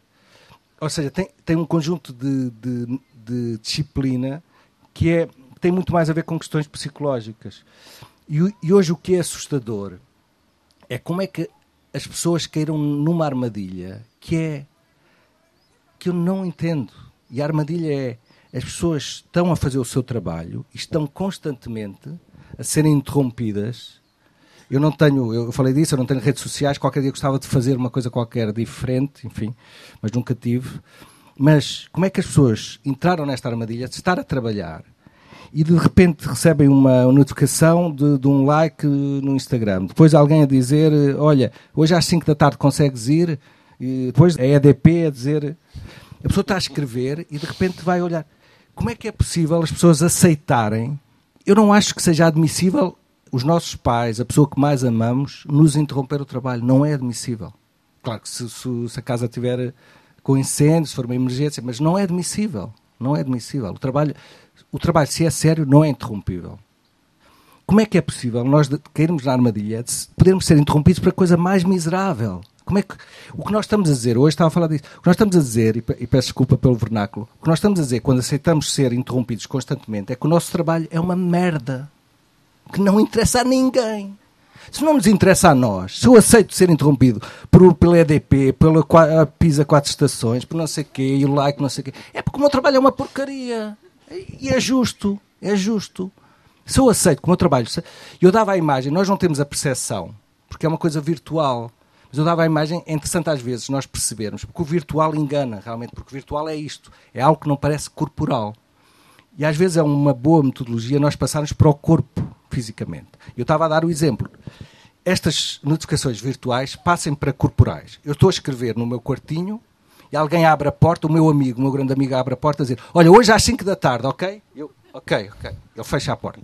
Depois eu continuo, entra um funcionário da EDP, olha, a conta da eletricidade é 14 euros, tal. Depois fecha a porta. Eu continuo, depois entra um funcionário da Uber, daqui a 2 horas nós entregamos, tal. Depois fecha. Alguém suportaria isto? Isto é mas é isso, é nisto que nós estamos caídos. A maior parte das pessoas estão absolutamente caídos nisto, que eu acho que já ninguém trabalha, eu não quero insultar ninguém, estou-me a incluir a mim, mas esta coisa da interrupção constante é inacreditável. Como é que caímos nisto? Eu dava o exemplo que isto já chegou aos trabalhos manuais, aos trabalhos... Um operário que estava a pintar lá um prédio onde eu morava, que era inacreditável. Aquilo, ele dava assim uma pincelada e depois... E aquilo era a coisa mais absurda, aquilo era pago à tarefa. Ele teve lá uma semana e meia e aquilo fazia-se em 2 horas. Ele em 2 horas tinha feito aquilo, desligava aquilo, fazia em 2 horas, recebia a massa, ia embora. Mas não, é inacreditável. Há uma coisa, eu acho que já se percebeu que o homem é mesmo, o humano é mesmo um curioso. Nós somos, há uma notificação, nós temos que ir ver qual é. As pessoas suspendem, estão a dar um beijo mais apaixonado, suspendem, estão no ato mais íntimo, suspendem. É muito impressionante. Eu acho que isso de alguma forma também é imaginar. Eles imaginam o que é que aí vem, que descoberta, que encontro, que novidade. Não, tem a ver com a insatisfação, com insatisfação total, ou seja, das pessoas não estarem tranquilas. É uma coisa... As pessoas estão... Esta ideia de que as pessoas vão ser salvas, ou pela EDP, ou pela Uber, ou pelas 4 estações, depois as 4 estações, não sei, há qualquer coisa que vai salvar que... E é mesmo aquela coisa do variações, não estar bem... As pessoas estão absolutamente desassossegadas, estão absolutamente inquietas, não gostam do que fazem, não valorizam o que fazem. É rara a pessoa que valorizar. Quer dizer, hoje uma pessoa valorizar o seu trabalho quer dizer: olha, desculpa, eu agora não vou poder responder durante 1 hora. É visto como algo indelicado. Isto é absurdo. Há um verso do Rimbaud que eu acho que eu sempre usei, que é: por delicadeza perdi a minha vida. Por delicadeza perdi a minha vida. Epá, querem não sei o quê. Desculpa, mas não. Mas como? Eu tenho uma mensagem automática no meu mail, que é que me mandam-me um mail e a mensagem automática é: peço desculpa, mas nas próximas semanas não será possível responder. Assim, e há um amigo, para mim, que fez a melhor coisa, um amigo americano, que tinha uma mensagem automática, que para mim é a síntese perfeita, que era: mandava-lhe uma mensagem e a resposta era não. Eu acho que não é possível eu imaginar se eu estiver sempre virado para fora, não é? Quer dizer, como é que eu posso imaginar se eu estou sempre a responder a coisas? A imaginação é precisamente uma suspensão do que eu estou a ver, uma suspensão do mundo. Agora, de repente, vou suspender esta viragem para o exterior e, de repente, eu vou pensar em qualquer coisa independentemente do que eu estou a ver. Os surrealistas defendiam precisamente a cegueira como meio de poder imaginar. Porque se a pessoa estivesse a ver, não consegue criar imagens inexistentes. Não é por acaso, por exemplo, quase todos os profetas são cegos. Nós podemos pensar, bem, biograficamente foi um azar, todos os... Não, é claramente uma mensagem. A única hipótese de se ver qualquer coisa diferente, de se imaginar o futuro, de se ver qualquer coisa absolutamente invulgar, é suspender a visão normal, não é? E nesse aspecto... Mais uma vez, nós podemos fazer treinos de imaginação, podemos fazer uma série de coisas, mas se nós não tivermos uma disponibilidade física e corporal para suspender a infinidade de estímulos que nós estamos sempre a receber, não é? Nós não vamos imaginar, não é possível. As pessoas, quem é que imagina hoje? Eu acho que nem as crianças estão a imaginar, as crianças estão a responder, estão a fazer jogos de computador muitas vezes, ou seja, eu acho que para já a infância no geral acabou, eu acho que acabou desde há 10 anos que acabou, não há crianças. Não, há crianças biologicamente, mas quase sempre estão, por exemplo, a jogar um jogo de computador. O que é um jogo de computador? É uma imaginação de alguém que criou um jogo e alguém apenas responde a isso. E nós estamos muito na situação de responder. As crianças, uma das coisas que eu me lembro muito, e por exemplo, se me perguntares qual é a base da imaginação, pelo menos o meu processo, é claramente o aborrecimento, o tédio. Eu lembro quando criança que a primeira parte de eu inventar coisas era o aborrecimento. Eu estava sozinho. Tenho dois irmãos mais velhos, estava sozinho. A certa altura estava-me a aborrecer. E uma pessoa sozinha, a aborrecer-se, tem que resolver a situação. Tem que resolver a situação, senão começa a dar pancadas na cabeça, contra a parede.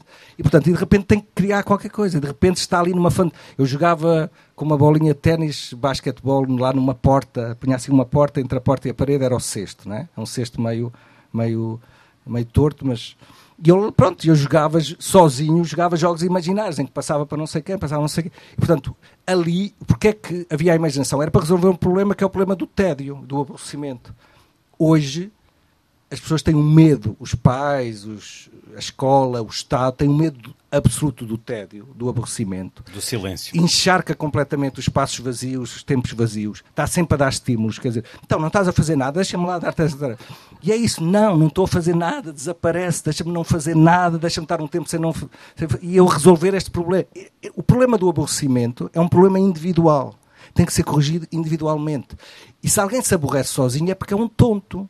É porque não tem cabeça para se acompanhar a si próprio. É isso. Alguém que se aborrece é um aborrecido. Ele próprio é um aborrecido. Porque se um tipo tem um imaginário interessante, não se aborrece. Está com ele próprio, está com um tipo que pensa outras coisas. Mas nós estamos tão virados para fora, estamos tão obcecados com os miúdos não se aborrecerem, ou os adultos, que estamos numa espécie de sociedade da distração, que é uma sociedade não imaginativa, claramente. É uma sociedade de resposta, não é?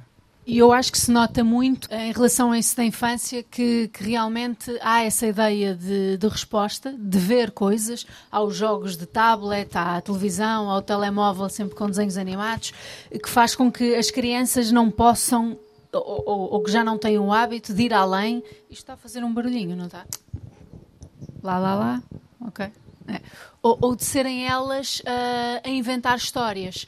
E eu, por acaso, também tenho essa ideia de que o aborrecimento é essencial para se criar alguma coisa, porque até em momentos em que a vida está muito agitada, é muito difícil uma pessoa extrair-se dela para criar alguma coisa. Quer dizer, se estamos no funeral da nossa avó, não vamos estar a pensar no que fazer em relação ao capítulo do livro que estamos a escrever.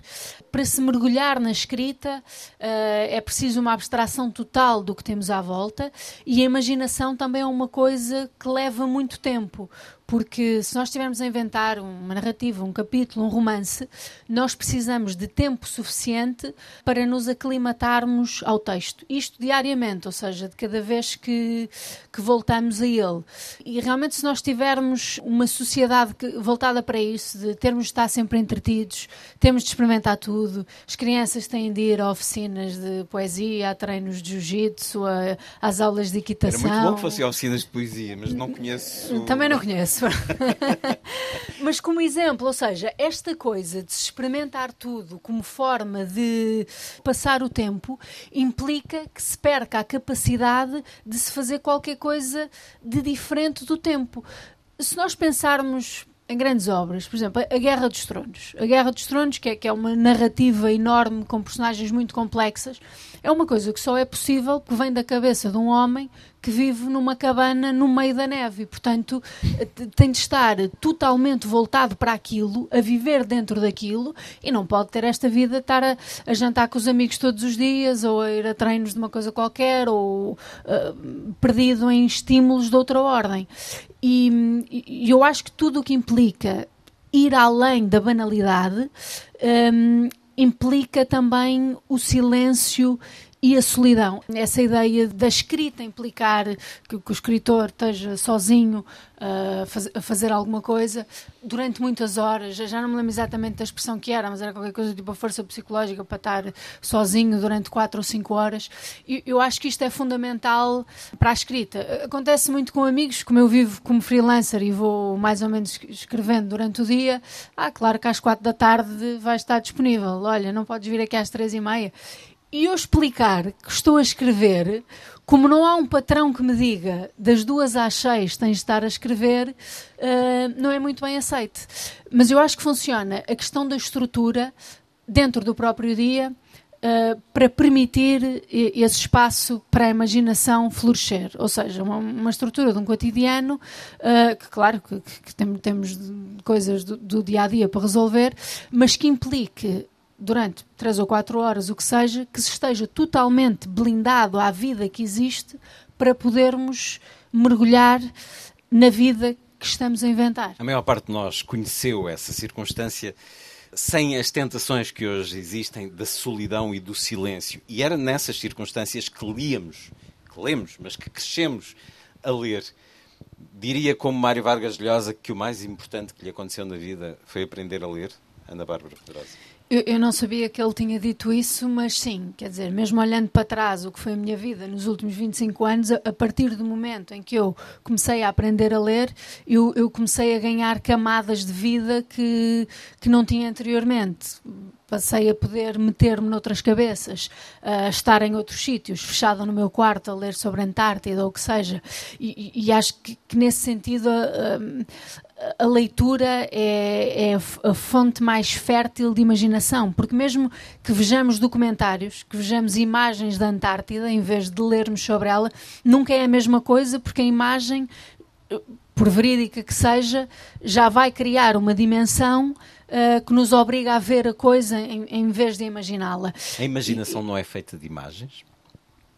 Depende. Pode ser feita de sensações também. Ou seja, não poderá ser em termos de coisas descritivas, portanto, que partam de uma imagem da cabeça, mas eu acho que dependendo do que se está a fazer...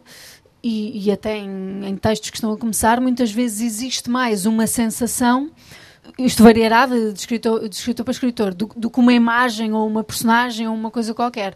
Aliás, no que eu estou a escrever agora, até disse, vou estar com o Gonçalo, vou-lhe perguntar se isto só acontece comigo ou se é uma coisa normal, que é ter a ideia de uma sensação e de personagens, mas não ter enredo e, portanto, não fazer a mínima ideia do que é que vou fazer com esta sensação que tenho criado na cabeça. Não é normal. Não é normal, estou lixada então.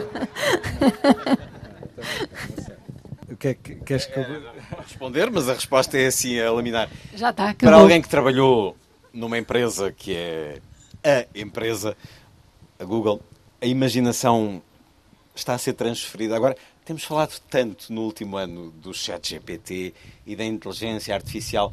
Nós vamos transferir a nossa imaginação para a inteligência artificial. Vamos dizer, inteligência artificial, escreve um livro, dá-me uma receita, constrói um invento de sonho. Acha que vai ser assim? Eu acho que isso já está a acontecer. Eu nunca experimentei o chat, porque acho que é preciso instalar aquilo. Eu tentei, não percebi nada daquilo e fui embora. Mas acho que já houve experiências disso, de meter o robô a escrever poemas, de meter o robô a escrever artigos científicos, de meter o robô a escrever livros e a traduzir e coisas assim. Eu acho que nós corremos esse perigo precisamente por causa daquilo que estávamos a dizer anteriormente, que começa a haver pouco espaço para se maturar ideias devagar e para se imaginar sem o estímulo anterior. E até porque nós vivemos num mundo que tem tanta tecnologia que estamos habituados à ideia da resposta imediata. Estarmos a fazer uma viagem, mais ou menos perdidos numa cidade, mas estarmos à procura do rio e em vez de andarmos pelas ruas a tentar perceber onde é que é o rio, pimba, lá vem o GPS. Portanto, sim, eu acho que a tecnologia, como é evidente, tem muitas vantagens, mas do ponto de vista da criação artística parece-me que cria uma série de problemas. Eu noto isso já em mim, ou seja, eu nasci naquela fase em que a tecnologia começava a entrar à força toda na minha vida. Eu lembro quando era criança, passava horas e horas e horas a ler e muito tempo sozinha, e agora isso acontece muito menos. E claro que também sou interrompida muito mais pelo telemóvel. Aliás, até resisti muito a ter internet no telemóvel porque achei que aquilo tinha uma facilidade muito grande de criar um vício. E a possibilidade que se tem agora de ter uma resposta imediata a alguma coisa também pode servir para criar alguma preguiça, principalmente em quem não tem o impulso de querer ir à procura das coisas. Por exemplo, o gosto da escrita, que a maior parte das pessoas não terá, pode fazer com que seja muito mais fácil pedir a um robô que estruture uma resposta, um trabalho da escola, um artigo de um jornal. Nós há já vários anos que usamos o termo memória suplementar quando nos referimos ao computador, aos arquivos informáticos de memória. Alguém que escreve e que pensa sobre a máquina desde que o conhecemos enquanto escritor, Gonçalo M. Tavares. Depois da memória externa temos a imaginação externa nesta inteligência artificial. É curioso, a máquina sempre associámos à máquina uma coisa, a um gesto repetitivo, não é? A ideia da máquina ser qualquer coisa de previsível. E é interessante agora o assustador, o também curioso, não é? É que realmente a máquina começa a entrar no campo criativo. E uma das coisas que se discute realmente é se a arte produzida por máquinas é arte, não é? Até que ponto? Isso é uma discussão interessante. Enfim, na sua opinião, é? É curioso. Se nós associarmos a... Lá está, esta questão do final. Se nós associarmos a arte ao resultado final, se alguém produz... Se aparece um quadro feito por uma máquina e o resultado final é extraordinário ou tão bom como o outro, feito por um humano, enfim, podemos dizer que está aqui uma luta. Agora, se nós associarmos a arte ao processo, ou seja, a arte não é o quadro final, é o ato de pintar, então a arte continuará a ser humana, não é? É a arte de escrever, é a arte de pensar. Portanto, tem a ver com questões até corporais. A arte é muito uma questão corporal. É o pintor que tem um determinado gesto, é o escultor que tem outro gesto, é o escritor que tem um determinado gesto. E, portanto, o que eu acho bonito é talvez isto permita que se volte à ideia da arte como um processo, e em vez das pessoas quererem chegar rapidamente ao final, não é? Isso parece muito, muito claro. Porque a máquina sempre existiu na arte. A fotografia é uma arte que se faz pela máquina. Os instrumentos de diferentes artes podem ser sublinhadas como arte. Acha que estamos num ponto histórico quando a inteligência artificial entra nas aplicações que habitualmente entregávamos à imaginação? A certa altura, o que eu acho interessante, se a máquina se apoderar do campo da imaginação e se multiplicar atos criativos, não me parece errado, não é? Multiplicar atos criativos. O que é interessante é que nós vamos vendo, tentando responder à pergunta o que é o humano, não é? À medida que a máquina vai avançando, a pergunta vai alterando.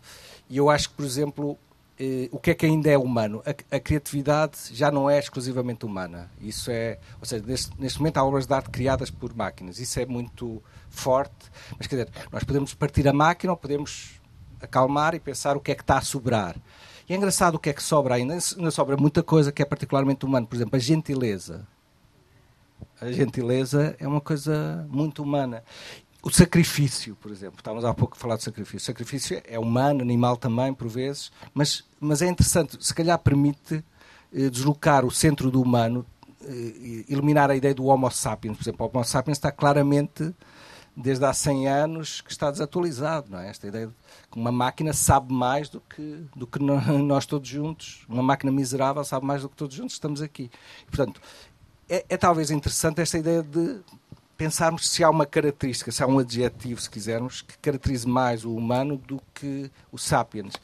O homo delicados, o homem gentil, o homo afetivo, o homem que chora, não é? Muitas vezes os avanços da máquina permitem pensarmos melhor o que é o humano. Em vez de pormos as mãos à cabeça, pensar, bem, continuamos com a gentileza exclusivamente como quase nossa, não é?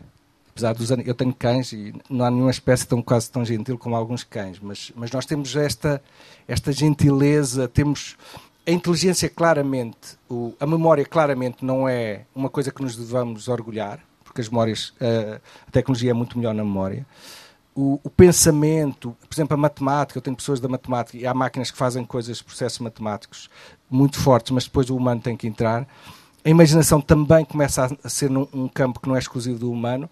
Mas isto é um pouco a dizer, como se as máquinas estivessem a dizer, de uma forma benigna, em vez de ser maligna, a dizer, a sussurrar ao ouvido, olha, humano, se calhar aquilo que tu pensavas que era central em ti, não é, porque eu faço melhor. E em vez de desesperarmos, vamos procurar um novo centro, não é? E acho que a gentileza é uma possibilidade. Falava da gentileza como essa humanidade Mas conversámos há pouco tempo sobre estes livros, as breves notas sobre o Oriente e os 100 haikus, e disse-me espantado, pasmado com a força, a dimensão da delicadeza no Oriente, no Japão, nomeadamente. A criatividade é também muito marcada por geografias. A nossa imaginação é ocidental? Pois é, uma bela pergunta. Mas já, quer dizer, a ideia do Japão delicado, há o Japão kamikaze, há o Japão violento. Tóquio, por exemplo, tem... violência urbana. Tem um bairro absolutamente tecnológico, um bairro violentíssimo também a vários níveis. É muito bonito no metro de Tóquio ver-se pessoas a entrarem de kimono tradicional, pessoas com 20 anos a entrarem de kimono tradicional e ao lado um indivíduo com um cabelo azul, com um hélice de helicóptero, lado a lado. Ou seja, há infinitas delicadezas e há infinitas brutalidades.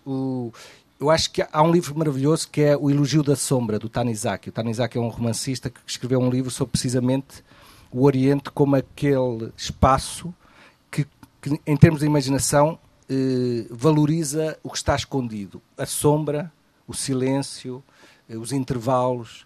E nesse aspecto nós somos muito mais...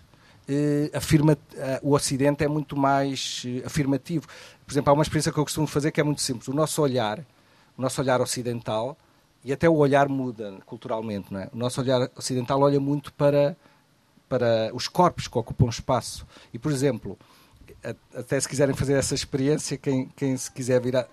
É raro nós olharmos, nós não olhamos, só se for intencional e consciente, para o intervalo entre cadeiras. Por exemplo, eu estou agora a olhar para o intervalo entre estas duas cadeiras. Ora, experimentem lá olhar para o intervalo entre cadeiras atrás, para ver como isso não é normal. Nós não olhamos para o espaço vazio. Não é? E das coisas mais bonitas, por exemplo, na arte, é perceber como o Oriente entrou na arte contemporânea de uma forma incrível. O John Cage, por exemplo, da música, que tem os minutos de silêncio, vocês conhecerão, etc. 4 minutos e 30. E, por exemplo, o que ele introduziu é um conceito oriental muito interessante, que é, e pode ter a ver com essa questão da delicadeza, que é a questão do vazio e do silêncio serem... não apenas serem importantes, mas provavelmente serem o mais importante. Há uma experiência muito simples na música para se perceber porque é que o silêncio é não apenas importante, mas talvez o mais importante. Por exemplo, as notas. Nós, como ocidentais, estamos obcecados pelas notas, pelo que é concreto. Dó, ré, mi, por exemplo. Mas eu vou mudar o intervalo, o silêncio entre as três notas. Dó, ré, mi. Dó, ré, mi. Dó, ré, mi. Eu posso estar aqui infinitamente com as mesmas três notas e o que eu estou a mudar é o silêncio e muda tudo. E é isto, por exemplo, é um tipo de lições que o Oriente ensina muito, que é nós estamos obcecados com as notas, com o concreto, etc. E de repente o vazio, não é? O espaço, a distância entre as coisas, não é? Esta ideia de repente calma e o silêncio vai fazer alguma coisa. A obra do John Cage é incrível, porque o que ele faz é os 4 minutos de salto ao silêncio, mas ele vai as pessoas mexem-se, e, portanto, de alguma maneira é um silêncio habitado, e é um silêncio sempre diferente. Mas é uma coisa incrível, porque a orquestra prepara-se e, de repente, tem os instrumentos todos, a orquestra toda, e, de repente, para. E, realmente, as pessoas começam, há uma espécie de ansiedade, e começam-se a ouvir sons. E, realmente, é um silêncio... que não é totalmente silêncio, também é uma das coisas que não... Mas pronto, o Oriente tem... fiz uma viagem grande no Japão e realmente eu vi uma coisa, até corporalmente, e vocês sabem, há tradições até corporais de pessoas que se sentam, não necessariamente no Japão, até noutros países, que se sentam de uma maneira que nós não conseguimos sentar, quase em 45 graus, etc. E eu vi em Kyoto... Um velhote, que eu nunca vi isso em Portugal, com a quantidade de pessoas com quem já me cruzei.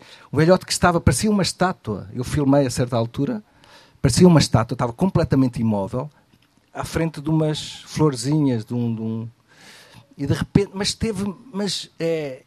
eu tenho gravado uns 4 minutos em que ele está parado, absolutamente parece uma estátua. Ele estava antes, eu comecei a filmar precisamente que era invulgar. E depois eu percebi, ele estava lá a ver um insetozinho. Teve para aí 7 minutos, parado, completamente assim. E isso é interessante, que é uma, é um foco que nós ocidentais não temos muito. Claro que isto é uma caricatura, é uma generalização, há sempre exceções de um lado e do outro, mas, por exemplo, Shakespeare, que é o grande teatro ocidental, as pessoas estão sempre a morrer, sempre a falar, pum, pum, até as pessoas que apanham uma... Eu adoro Shakespeare, como é evidente, mas que apanham uma punhalada, estão a morrer e dizem um monólogo de 3 páginas. É como na ópera. Morrem 30 pessoas, tal, tal. E, por exemplo, há um teatro, o teatro no japonês, há uma série de linhas do teatro em que eles praticamente não falam, fazem pequenos gestos. Eu vi uma vez uma dança na Indonésia absolutamente incrível, que eles anunciavam como dança e de repente estava uma bailarina parada, uma data de tempo. E eu disse, mas então, como é que isto... E depois eu fui acalmando o meu olhar e percebi que ela não estava parada, que ela de vez em quando mexia este dedo.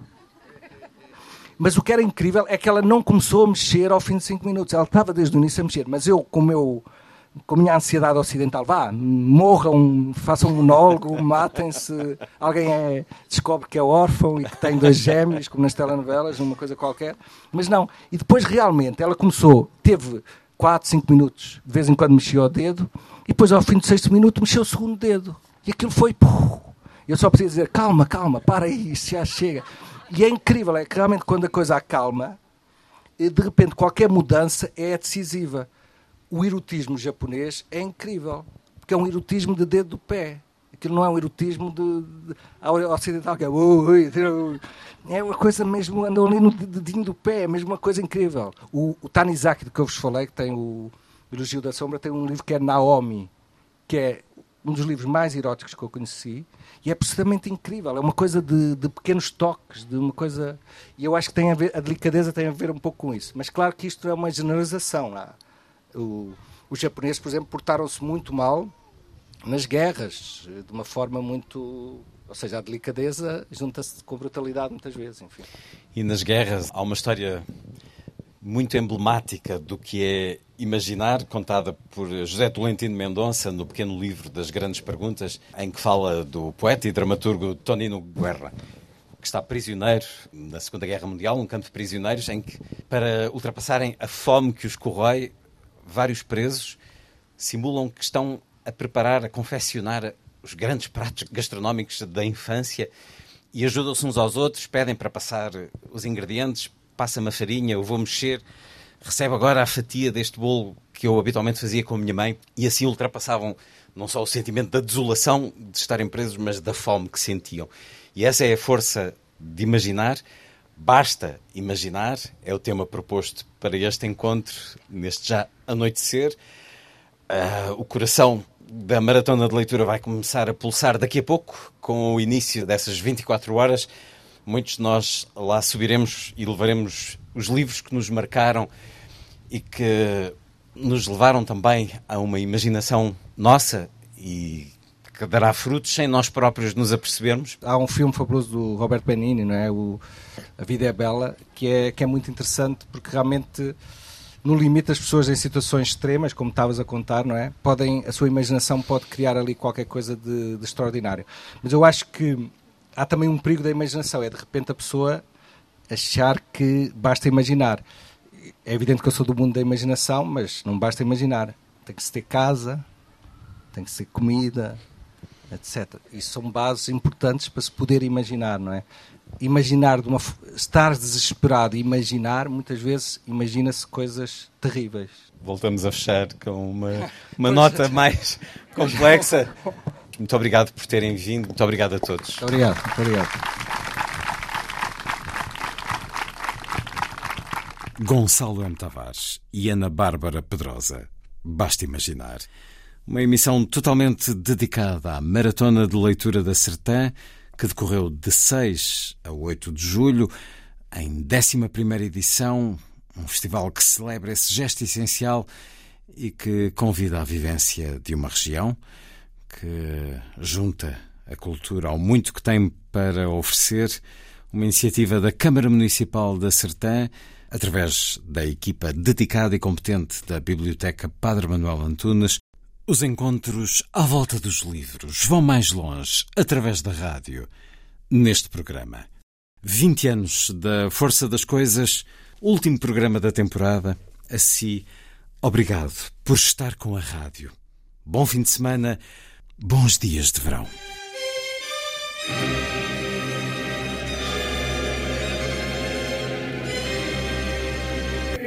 A força das coisas.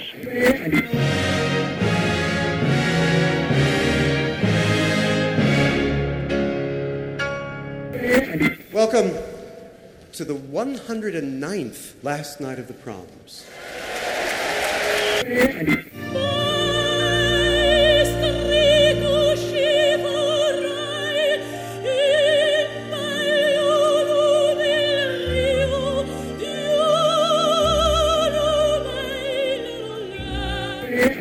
Com certeza, Bach, Mahler, Shostakovich. Um programa de Luís Caetano.